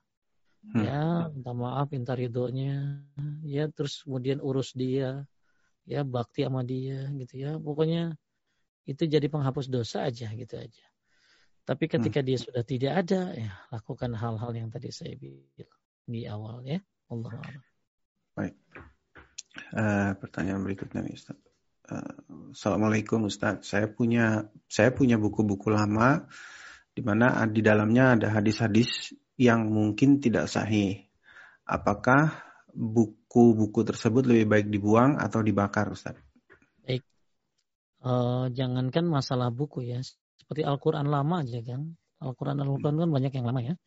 Lama kemudian sudah tidak apa ya sampu apa sih isinya sudah lapuk. Uh, apalagi waktu banjir banyak sekali Quran-Quran yang terendam itu ya. Maka uh, sama juga dengan masalah buku-buku hadis ini. Ya hmm. apalagi nih hadisnya tidak sahih lagi ya. Jadi buat bapak-bapak ibu-ibu yang punya buku-buku sekuler misalnya punya buku-buku yang ya zaman dulu kan apa aja dibaca gitu ya. Zaman dulu apa aja dibaca. Kagak pernah milah kagak pernah milih gitu loh. Yang penting uh, gue demen ya dibaca maka ketika ternyata buku itu mengandung uh, hal-hal uh, yang banyak kesalahan syubhat maka bagus dibakar aja ya dibakar aja Kemudian untuk Al-Quran gimana? Kalau Al-Quran ya ada saran yang lain di ini yang dipendem. Dipendem apa sih? Di kubur ya. ditimbun ya, dikubur ya, dikubur ya, ya dikubur, dikubur uh, itu udah atau dimasukin ke ini dulu ke penghancur kertas, hancur kertas baru dikuburkan ya. Jadi nggak apa-apa dibakar juga ya asal jangan airnya diminum gitu aja ya, arangnya diminum jangan ya. Jadi dibakar, tapi mungkin tidak boleh kelihatan orang kan. Ya, karena orang hmm. bisa saja salah sangka ya. Hmm. Salah sangka. Jadi karena karena ada bapak-bapak yang ukurannya tuh waktu banjir ya banyak uh, mungkin yang kerendam. Maka dia bakar ya atau dia punya pilihan yang asal niatnya kan bukan karena kita itu tapi menyelamatkan supaya tidak diinjek supaya ya. tidak ya, ya karena kalau jadi pecah-pecah ini keinjak-injak kan nggak boleh. Ya, termasuk kitab-kitab hadis yang ya, yang apalagi buku tadi buku-buku salah dibakar nggak masalah, ditimbun pun nggak masalah. Wallahu a'lam. Lanjut. Nah, uh, Ustaz. Pertanyaan berikutnya. Oke, okay. Assalamualaikum Ustaz. Bagaimana dengan orang tua yang semasa hidupnya tidak pernah melaksanakan syariat Islam? Apakah doa anaknya bisa nolong uh, orang tuanya di akhirat. Syukron Ustaz. Pertanyaannya, ya, pertanyaannya dia beragama Islam apa enggak? Itu aja sih. Ya. ya, jadi dia memang ada orang tua yang dia beragama Islam tapi tidak menjalankan syariat-syariat Islam. Seperti dia nggak sholat, gitu loh, ya nggak sholat. Nah ini apakah nggak sholatnya ini kenapa gitu? Apa jarang-jarang gitu loh?